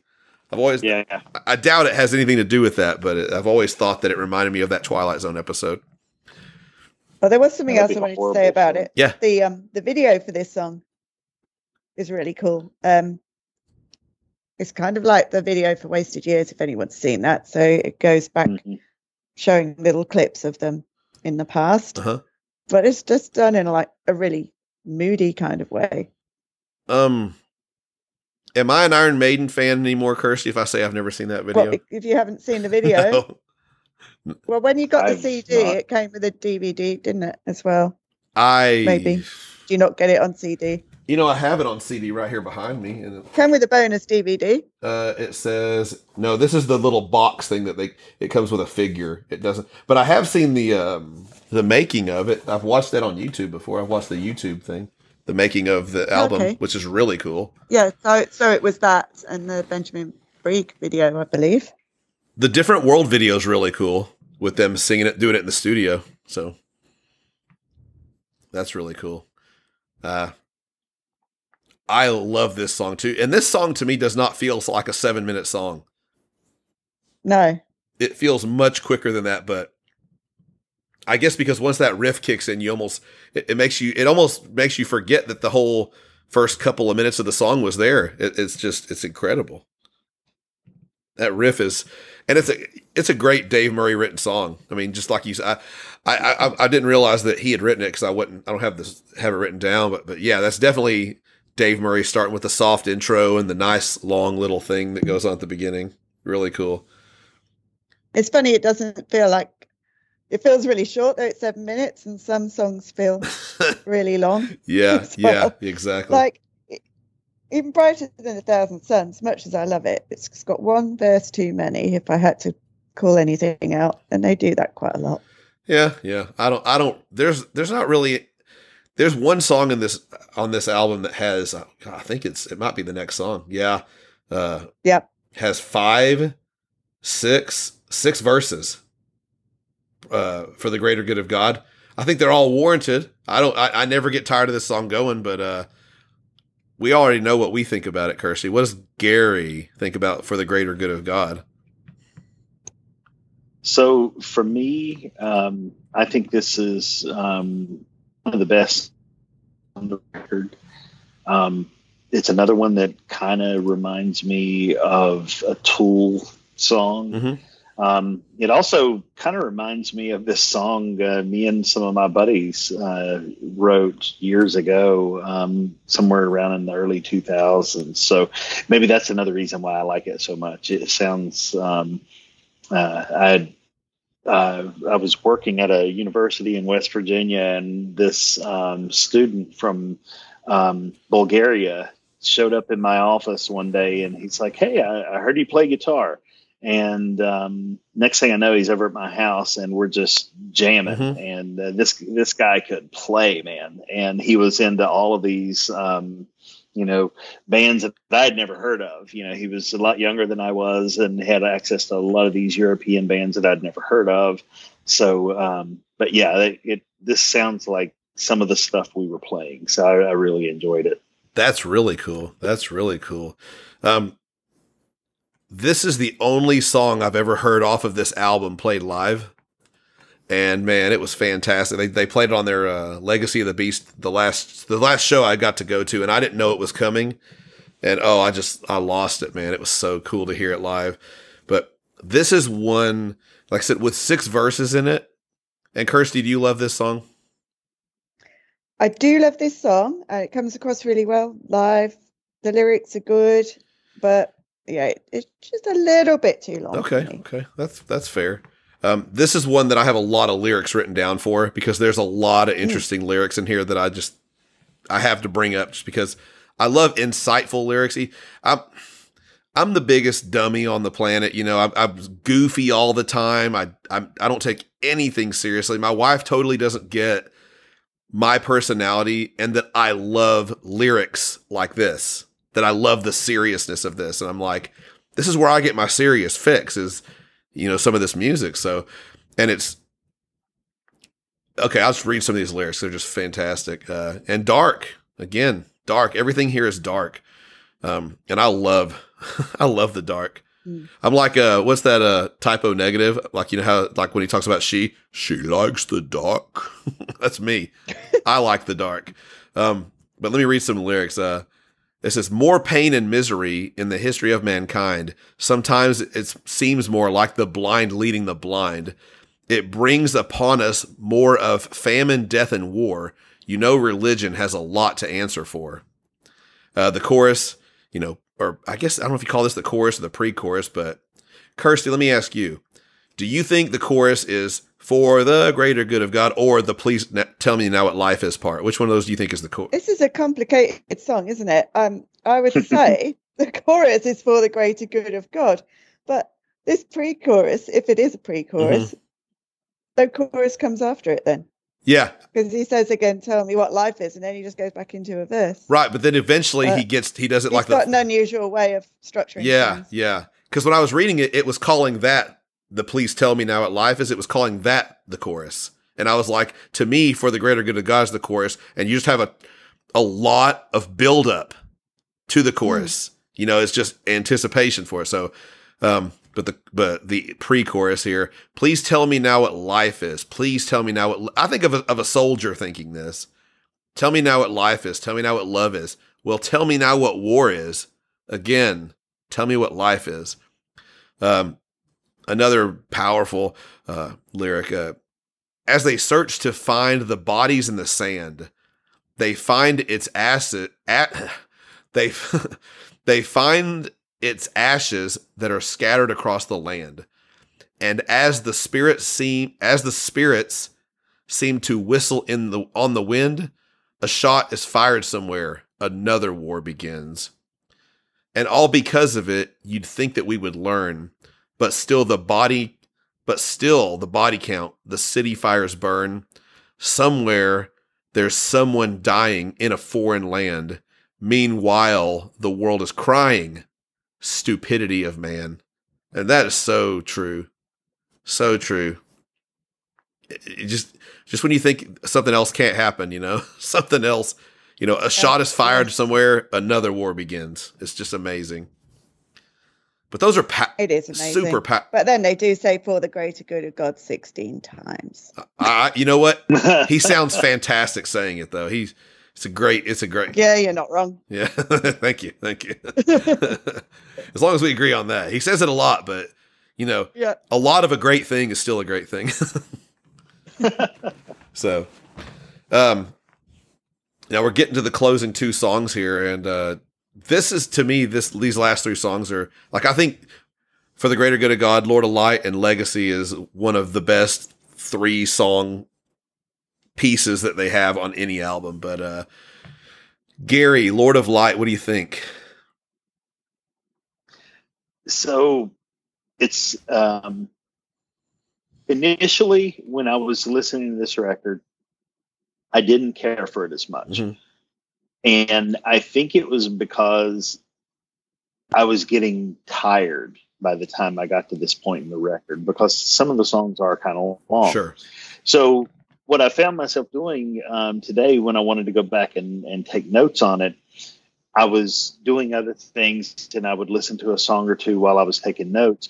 And when I was just listening to Lord of Light, I actually wrote down um, this is a really strong song, and I would have actually swapped it out for um, maybe these colors don't bleed, or you know, uh, I, I would have moved it up higher in the record. I'm not saying I would have cut these colors don't bleed. Run. I just Say run. I feel like Lord of Light is such a such a strong song. You know, I, I think I'd have moved it higher in the in the mix. These colors don't run. Just FYI. Or, or- I oh yeah, run. I want to make sure you say it right there, just so you don't, you know, you don't go back and have Ray trying to harass you about it or something. So you had a little blunder. Oh, Ray would can't imagine poor Ray Raymond doing that. yeah. Uh, yeah, this this song's fantastic for me. Uh, I I do have a lyric I want to read, but Kirsty, what do you think about it? You know, I'm absolutely with Gary because I was um, in a car journey once that finished when For the Greater Good of God finished. Mhm. And I thought, oh, this album's just perfect. It's a perfect length. And sometimes I would get a bit tired and I didn't quite notice how good Lord of Light was at first. Yeah. But it is just incredible. And it's, it's got a really unusual solo in it as well. It just keeps going higher and higher. Okay. Okay. Um, but yeah, like it, it kind of starts off really quiet and mysterious. Yeah. And then you hear that again, the same thing in the verse, but it sounds different. Oh yeah. Yeah. So it builds really well. It's it's just um yeah, probably not that well placed. Mm, I don't know. I, Or I've just got no attention span. I, I- you know, it's it's what he said. Is it's a really long album. I think the album is what is it? Uh, seventy three minutes. The show. 71 minutes, 53 seconds. Okay, so seventy one minutes and set roughly almost So seventeen. of, pretty much 72. Yeah, almost 17 of those minutes are after For the Greater Good of God. The last two songs are like 17 minutes long total together. So Mm. it is it, it Yeah. is long. Yeah, yeah. You know, it's it's it's almost like you need a little bit of a break just for a second. well, you got two uh, two of the longest or the longest uh, two songs are you know for the greater good of God and the legacy. Mhm. Yeah. So yeah, it's it does kind of wear you down. Yeah. Um, Yeah. and- And that, that sounds like a you know a criticism, but it, it's one of those things you almost you, you need to digest it in in takes or something. Sure, Um, sure. I can understand that. I can absolutely understand that. Yeah. It's I love this song though. Yeah, it's a it's I wonder how it would have felt watching this live, though, watching them perform it, because it, I I think it might have felt different watching it happen. Uh, you know, seeing this energy uh, play out on stage. I, I don't know. yeah. I don't. I don't think it would have feel. I don't think it would feel as long or like. I, I don't. I can't imagine that I would be there thinking. I, I wish they would just hurry up and wrap up. Yeah, yeah, yeah. you know. you know, you, they did get some grief over playing this live, and, and I can, I love this album, but realistically, I can imagine just because anyone's like, if you're a fan of Iron Maiden and they show up in your town, let's say you were a, well, I think I told you on your podcast, we like to refer to them as classic era fans that, hey, we like everything that came out, you know, from like 82 to 88, whatever. And everything after that's just whatever. And you got fa- a lot of fans like that that are going to just be doing whatever, and then they go, "Hey, look, Iron Maiden's coming to town. Let's go see them." You know, they don't know that it's an album tour. They don't know anything. They just know that Iron Maiden's coming to town. Then they show up, and the first seventy-two minutes is songs they've never heard before. Now, as Yeah. a seasoned Iron Maiden fan, like Kirsty said earlier, you know that they're going to be doing an album tour. Don't go if you don't want to hear songs from the new album. But a lot of people, if they're just kind of like, oh, look, Iron Maiden's coming. Let's go see him, man. I loved Iron Maiden back in the day. I, I can understand how someone could go to that show and, you know, you hear the first couple of songs and you're like, okay. But then next thing you know, you're 45 minutes into the show and you're sort of like, golly, when are they going to play something like two minutes to midnight or the Trooper? Right. You know, Yeah, and there was no Facebook or Twitter yeah. in 2006. You know, and, Yeah. So you would have no so idea. there was a really good chance you wouldn't know that it was going to happen. yeah. Yeah. yeah, I think I would have been really upset because Exactly. You know, when are they going to play Wasted being at- Years? you know Mm. exactly. I would have been so upset if I had went and not heard any of my favorite songs.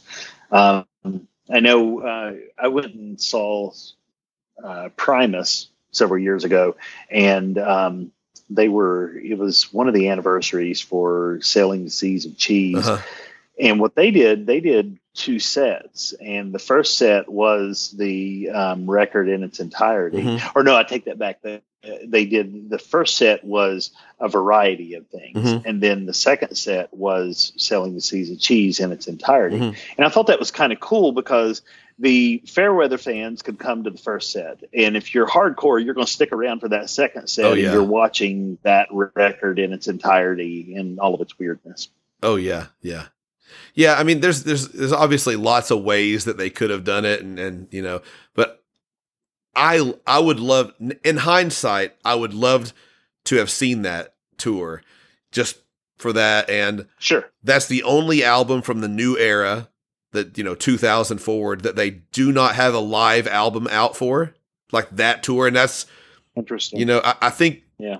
they had a night where they lost power. It, they did two nights there. People think they might have been going to record that. I don't know, but I'm hoping that. What? How many years was it, Kirsty? Was it 20 years before they released the Number of the Beast show live on the box set or whatever? Yes, yeah, it was pretty, it was quite a long time. So I'm hoping you know that maybe in the next few years we'll get this one eventually because I've seen That's the bootlegs, attitude, Steve. huh? So That's the attitude. Oh yeah, keep hope alive. And uh, I mean, and if not, there's there's there's a few really good bootlegs. I've watched a couple of you know bootlegs on it where they just play the whole thing, and it's just it's just cool to watch and listen to it. So, but um, what one line that I wrote down out of Lord of Light that I just thought was a really cool line reading it was, "Revenge is living in the past. Time to look into a new millennium."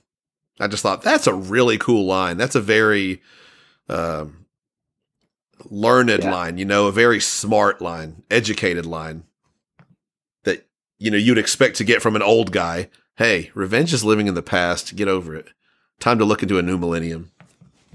But so that brings us to the closing song here, uh, the legacy, and um, so you've you've you've made it this far into the album, Gary. You've you've heard everything. You've you've went through your uh, little bit of fatigue, you know, maybe with Lord of Light. You get to the legacy. You've listened to it enough times, at least, to have some kind of opinion here. So after fatigue wears off, what do you think of the legacy? so on this one, there's uh, several parts to the song, and I love the parts in the beginning that sound very um, almost cinematic. Mhm. And there's these huge, I think they're suspended chords or something that just sound monstrous. And it's da da da da da da. Mhm. Oh yeah. They're just it's just huge, you know.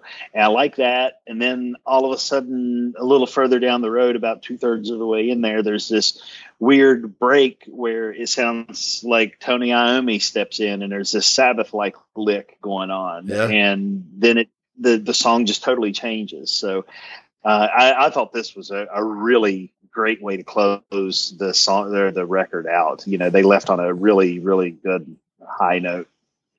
Absolutely, man. That's a great take on it. What about you, Kirsty? You say it took me a really long time to get into this one, even though um, I'd see everyone saying how great it was. Yeah. And it's just got lots of different sections, hasn't it? And um, Yeah. I think maybe I didn't think they all went together well at first. And I thought the um, intro that's about three minutes long was too long. Yeah, And then It and is then it just sort of really kind of all came together to me for me and really grew. And um I think it's amazing. So Yeah. and it's Yeah, I think it's it's not a song that I used to turn on and, and I mean I never got tired of it or, or or didn't like it, but it's not a song that when I would listen to it, I would go, man, this is my favorite song on the album. It's just it's a lot to it. There's a lot to digest on that song, but man, when you just it, you take everything, this this song is like a um to go back to Seventh Son. It's almost like the title track of Seventh Son. It, it's like everything in the whole album is in this one song as well. And I I just I absolutely love this song. And like like Gary said, you know, it starts off with that that little stuff, and then there's that ba ba and then it goes right back to the dun dun dun dun dun, to that little thing that they're doing, and and mm. then it finally kicks in with that. That I've never thought of it as a Sabbathy riff, but you're right, Gary. That's uh it's really cool, man. It's such a great song, and I just feel like it's really different to anything else they've done. Mhm. it it does. Even It- though like in the future we'd we'd go on to hear little bits of it in songs in the future. sure, Um at that time it wasn't like anything else they'd done. Yeah, yeah, I thought it felt very different the way that it, um, that break um, kind of happens, and you know, they're they're often known for having lots of different pieces to their songs, but this one felt different in a good way. Yeah. Well, you said earlier, Gary, that uh, you made a comment about the way it was constructed in in almost like like a classical piece. Did you say?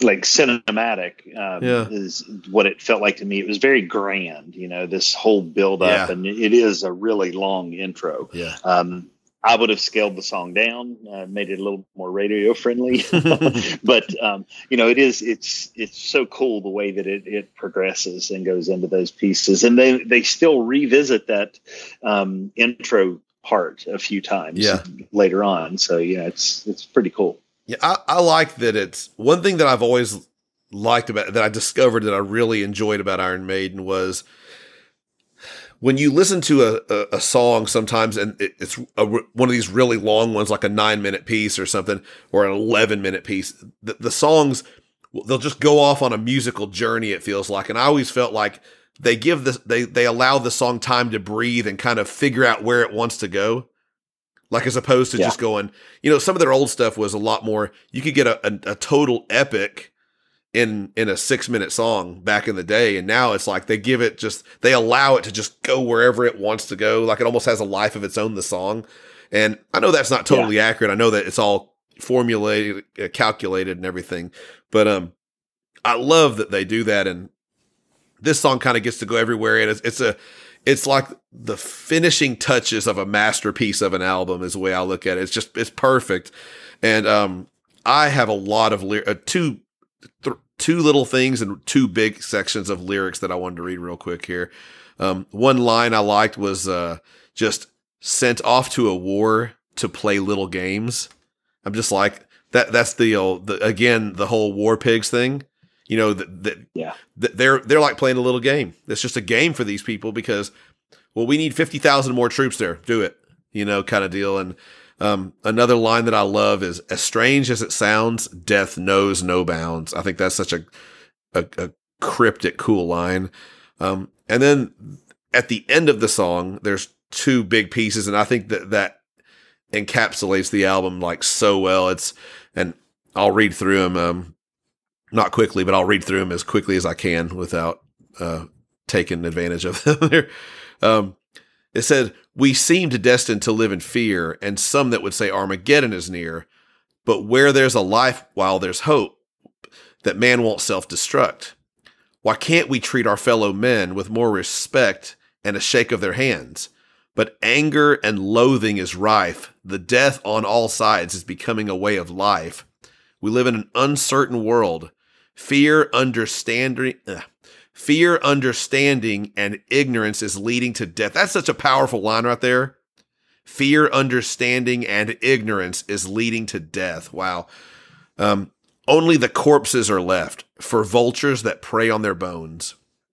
And then it's, but some are just not wanting peace. Their whole life is death and misery. The only thing that they know, fight fire with fire. Life is cheap.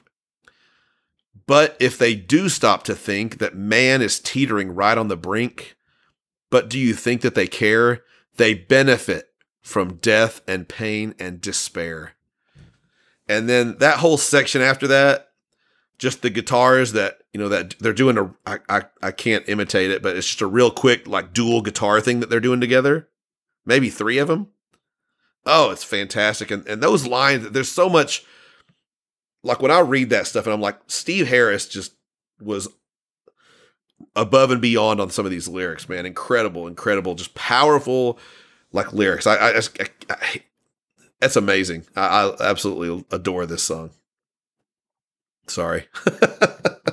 Oh, they are amazing lyrics. yeah. Yeah, it's a great section of the song. Oh, I love it. I love it. And and sometimes you know sometimes you could listen to an album and even if you don't think everything is as top notch, if an album ends so strong, it makes you think so much more of it.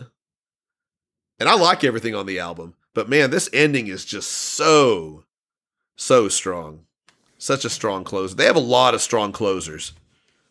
Yeah, We got to rank them one day, Kirsty. I'm sure we will. yeah, you're right. You're right.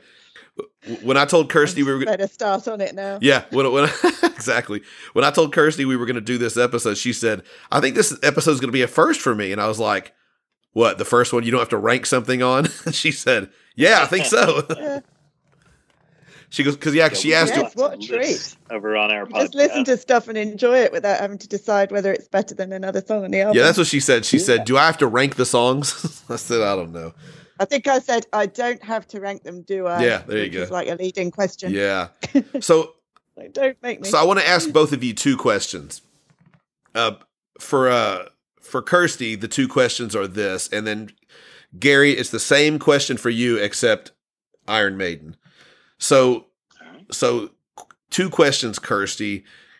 What is your favorite song on the Carnival of Souls album? And the second question is going to be, where do you see yourself going with Kiss? And the same question for you, Gary, with Iron Maiden. So, Kirsty, you first.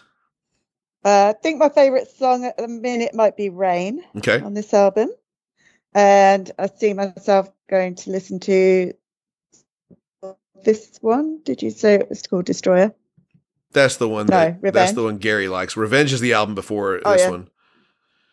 Yeah. So I see myself going and looking towards them and hopefully seeing Kiss Live in September. hmm Excellent, excellent. Now, Gary, Excellent. real quick, what what one album would you recommend to her if you were going to recommend any Kiss album to her, based on what you know now? Well, since yeah, since she likes Carnival of Souls, I, I think Revenge is a natural um, progression, and, and I would approach the band and I would do it in reverse chronological order. That way, you get to you don't make such a stark jump like you were saying. Um, you know, if you go from Bruce Kulick all the way back to uh, the first uh, debut, Yeah. it's it's kind of jarring. But if you just did it in reverse chronological order, I, I think you could enjoy the songs and uh, see you know how the band got where it's at. Yeah, my my recommendation. I, I like that, except that I think Revenge is just way too over the top lyrically. That's the one album. Like I think it's musically fantastic, but lyrically, it's just that there's no, you know, it's just it's just too in your face with a lot of the sexual lyrics.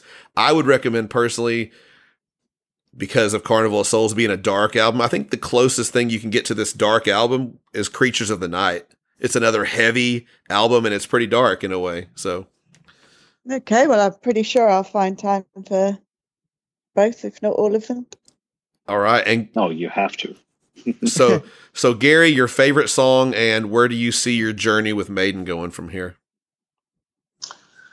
Um, right now, uh, I'm, I'm torn between three songs. Um, calling my favorite. Um, uh, Brighter Than a Thousand Suns, The Pilgrim, and um, the uh, For the uh, Greater Good of God. Okay. Those are my three favorites right now. If I had to just pick one immediately right now, it'd probably be The Pilgrim. Okay, cool. Cool. That's a good one. And uh, where do you see yourself going now? You know, I I am torn because part of me wants to just go back and listen to everything in order. Mhm. Um, and you know, it won't be jarring because I'm used to the the other things. Uh, and then there's part of me that wants to just um, belly up to the bar with some Blaze Bayley. I, I have actually never listened to a song knowingly, at least um, from the that era. Okay. It's it's a it's a stark change. I mean that the X Factor, a lot of people like it. There's people that love it. I mean, they think it's fan. It's a super dark album because there was a lot of. Okay, like what are all the dark thing? What are all the things that were going on? You know, Steve Harris is going through a divorce. Uh, Bruce Dickinson's left the band. Bruce Dickinson left the band. Yeah, Um, Everyone's got an integral. yeah, the music styles have changed. Uh, The fans have dropped them. Um, the label, So- yeah, cat, they, I mean, no, they were they were going downhill anyway, a little bit in popularity, sure, probably. yeah. Before Bruce had even gone. They also Yeah. lost Martin Birch. But- Yeah. producer. He had produced everything from Killers through uh, Fear of the Dark. Um, I think there's something else in there too, but um, you know, and plus, I would really recommend the X Factor though, if you like dark music, like Sign of the Cross, 2 a.m., Blood on the World's Hands. well, that's what I was going to ask you, Kirsty, if you were going to recommend one. Anything on? Yeah, well, I, I'd recommend that, I guess. Interesting, and no, no, no. Tell him not to listen to it because that way he will say, "I don't go listen to the X Factor next." you're not the boss of me. exactly. You can't tell me what to do. Don't listen to Fear of the Dark next. oh God, yeah, that's that's some sound advice there, Gary. I mean it. Oh, Yeah, I mean it. oh gosh, oh gosh. that needs to be But the I name of think this I'm like those podcast. Fans that like Fear of the Dark best because I'm liking some Kiss, but it's not like Kiss's normal music. Yeah, And that it's like the people who are just into straight ahead rock and they only like Fear of the Dark. yeah, I'm feeling like I can appreciate where they're coming from more. yeah, yeah. You know, I, I don't really have a fear of the dark unless it's that album Fear of the Dark. Then I have a fear of the album Fear of the Dark. it's uh it's interesting. Well, you know what? He likes he liked Tattooed Millionaire, so he might love Fear of the Dark. Oh yeah, that's true. That's a, that, that there you there you go. There you go. Yeah, I enjoyed that. But um, now Kirsty, I just just you know that that that Gary is new here, so you're the closing is all you today. Okay, okay, just so you know. Um, but I want to say this uh, in closing. Uh, I want to say, Gary, I appreciate you taking the time to come on with us and, and have this chat. 'cause I've, as a fan of both of these bands, I've been loving every minute of this. Thank you, Gary. Oh, this has been a good conversation. I appreciate y'all having me on. Yeah, yeah, and and uh, Kirsty, of course, always thankful for you to come on as well. It was a pleasure and it was nice to meet you, Gary. Yeah, Yeah. nice meeting you. So, on behalf of myself, on behalf of the not only the smartest but the best looking host of the Asylum Tales from the Devereaux Diaries podcast, Gary, on behalf of the official translator and historian. Of Uncle Steve's Iron Maiden's own Kirsty. On behalf of Kiss, on behalf of Iron Maiden, from Eddie, and from the boys.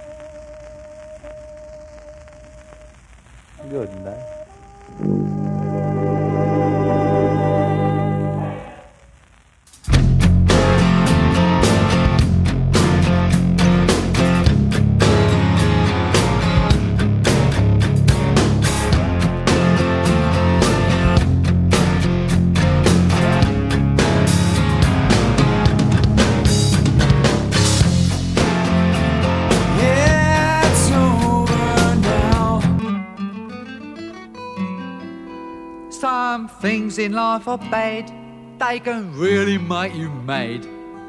Other things just make you swear and curse.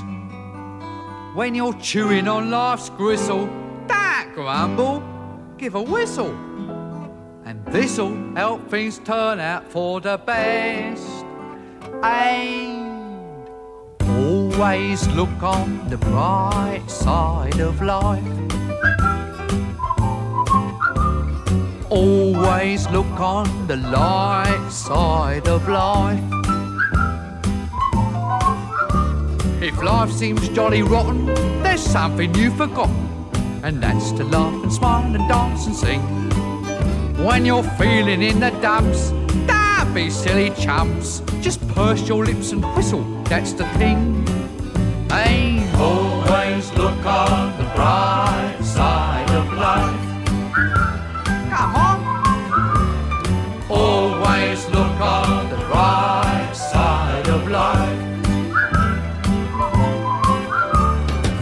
is quite absurd, and death's the final word.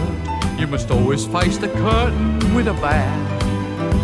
Forget about your scene, give the audience a grin. Enjoy it, it's your last chance anyhow. So always look on the bright side of death. Just before you draw your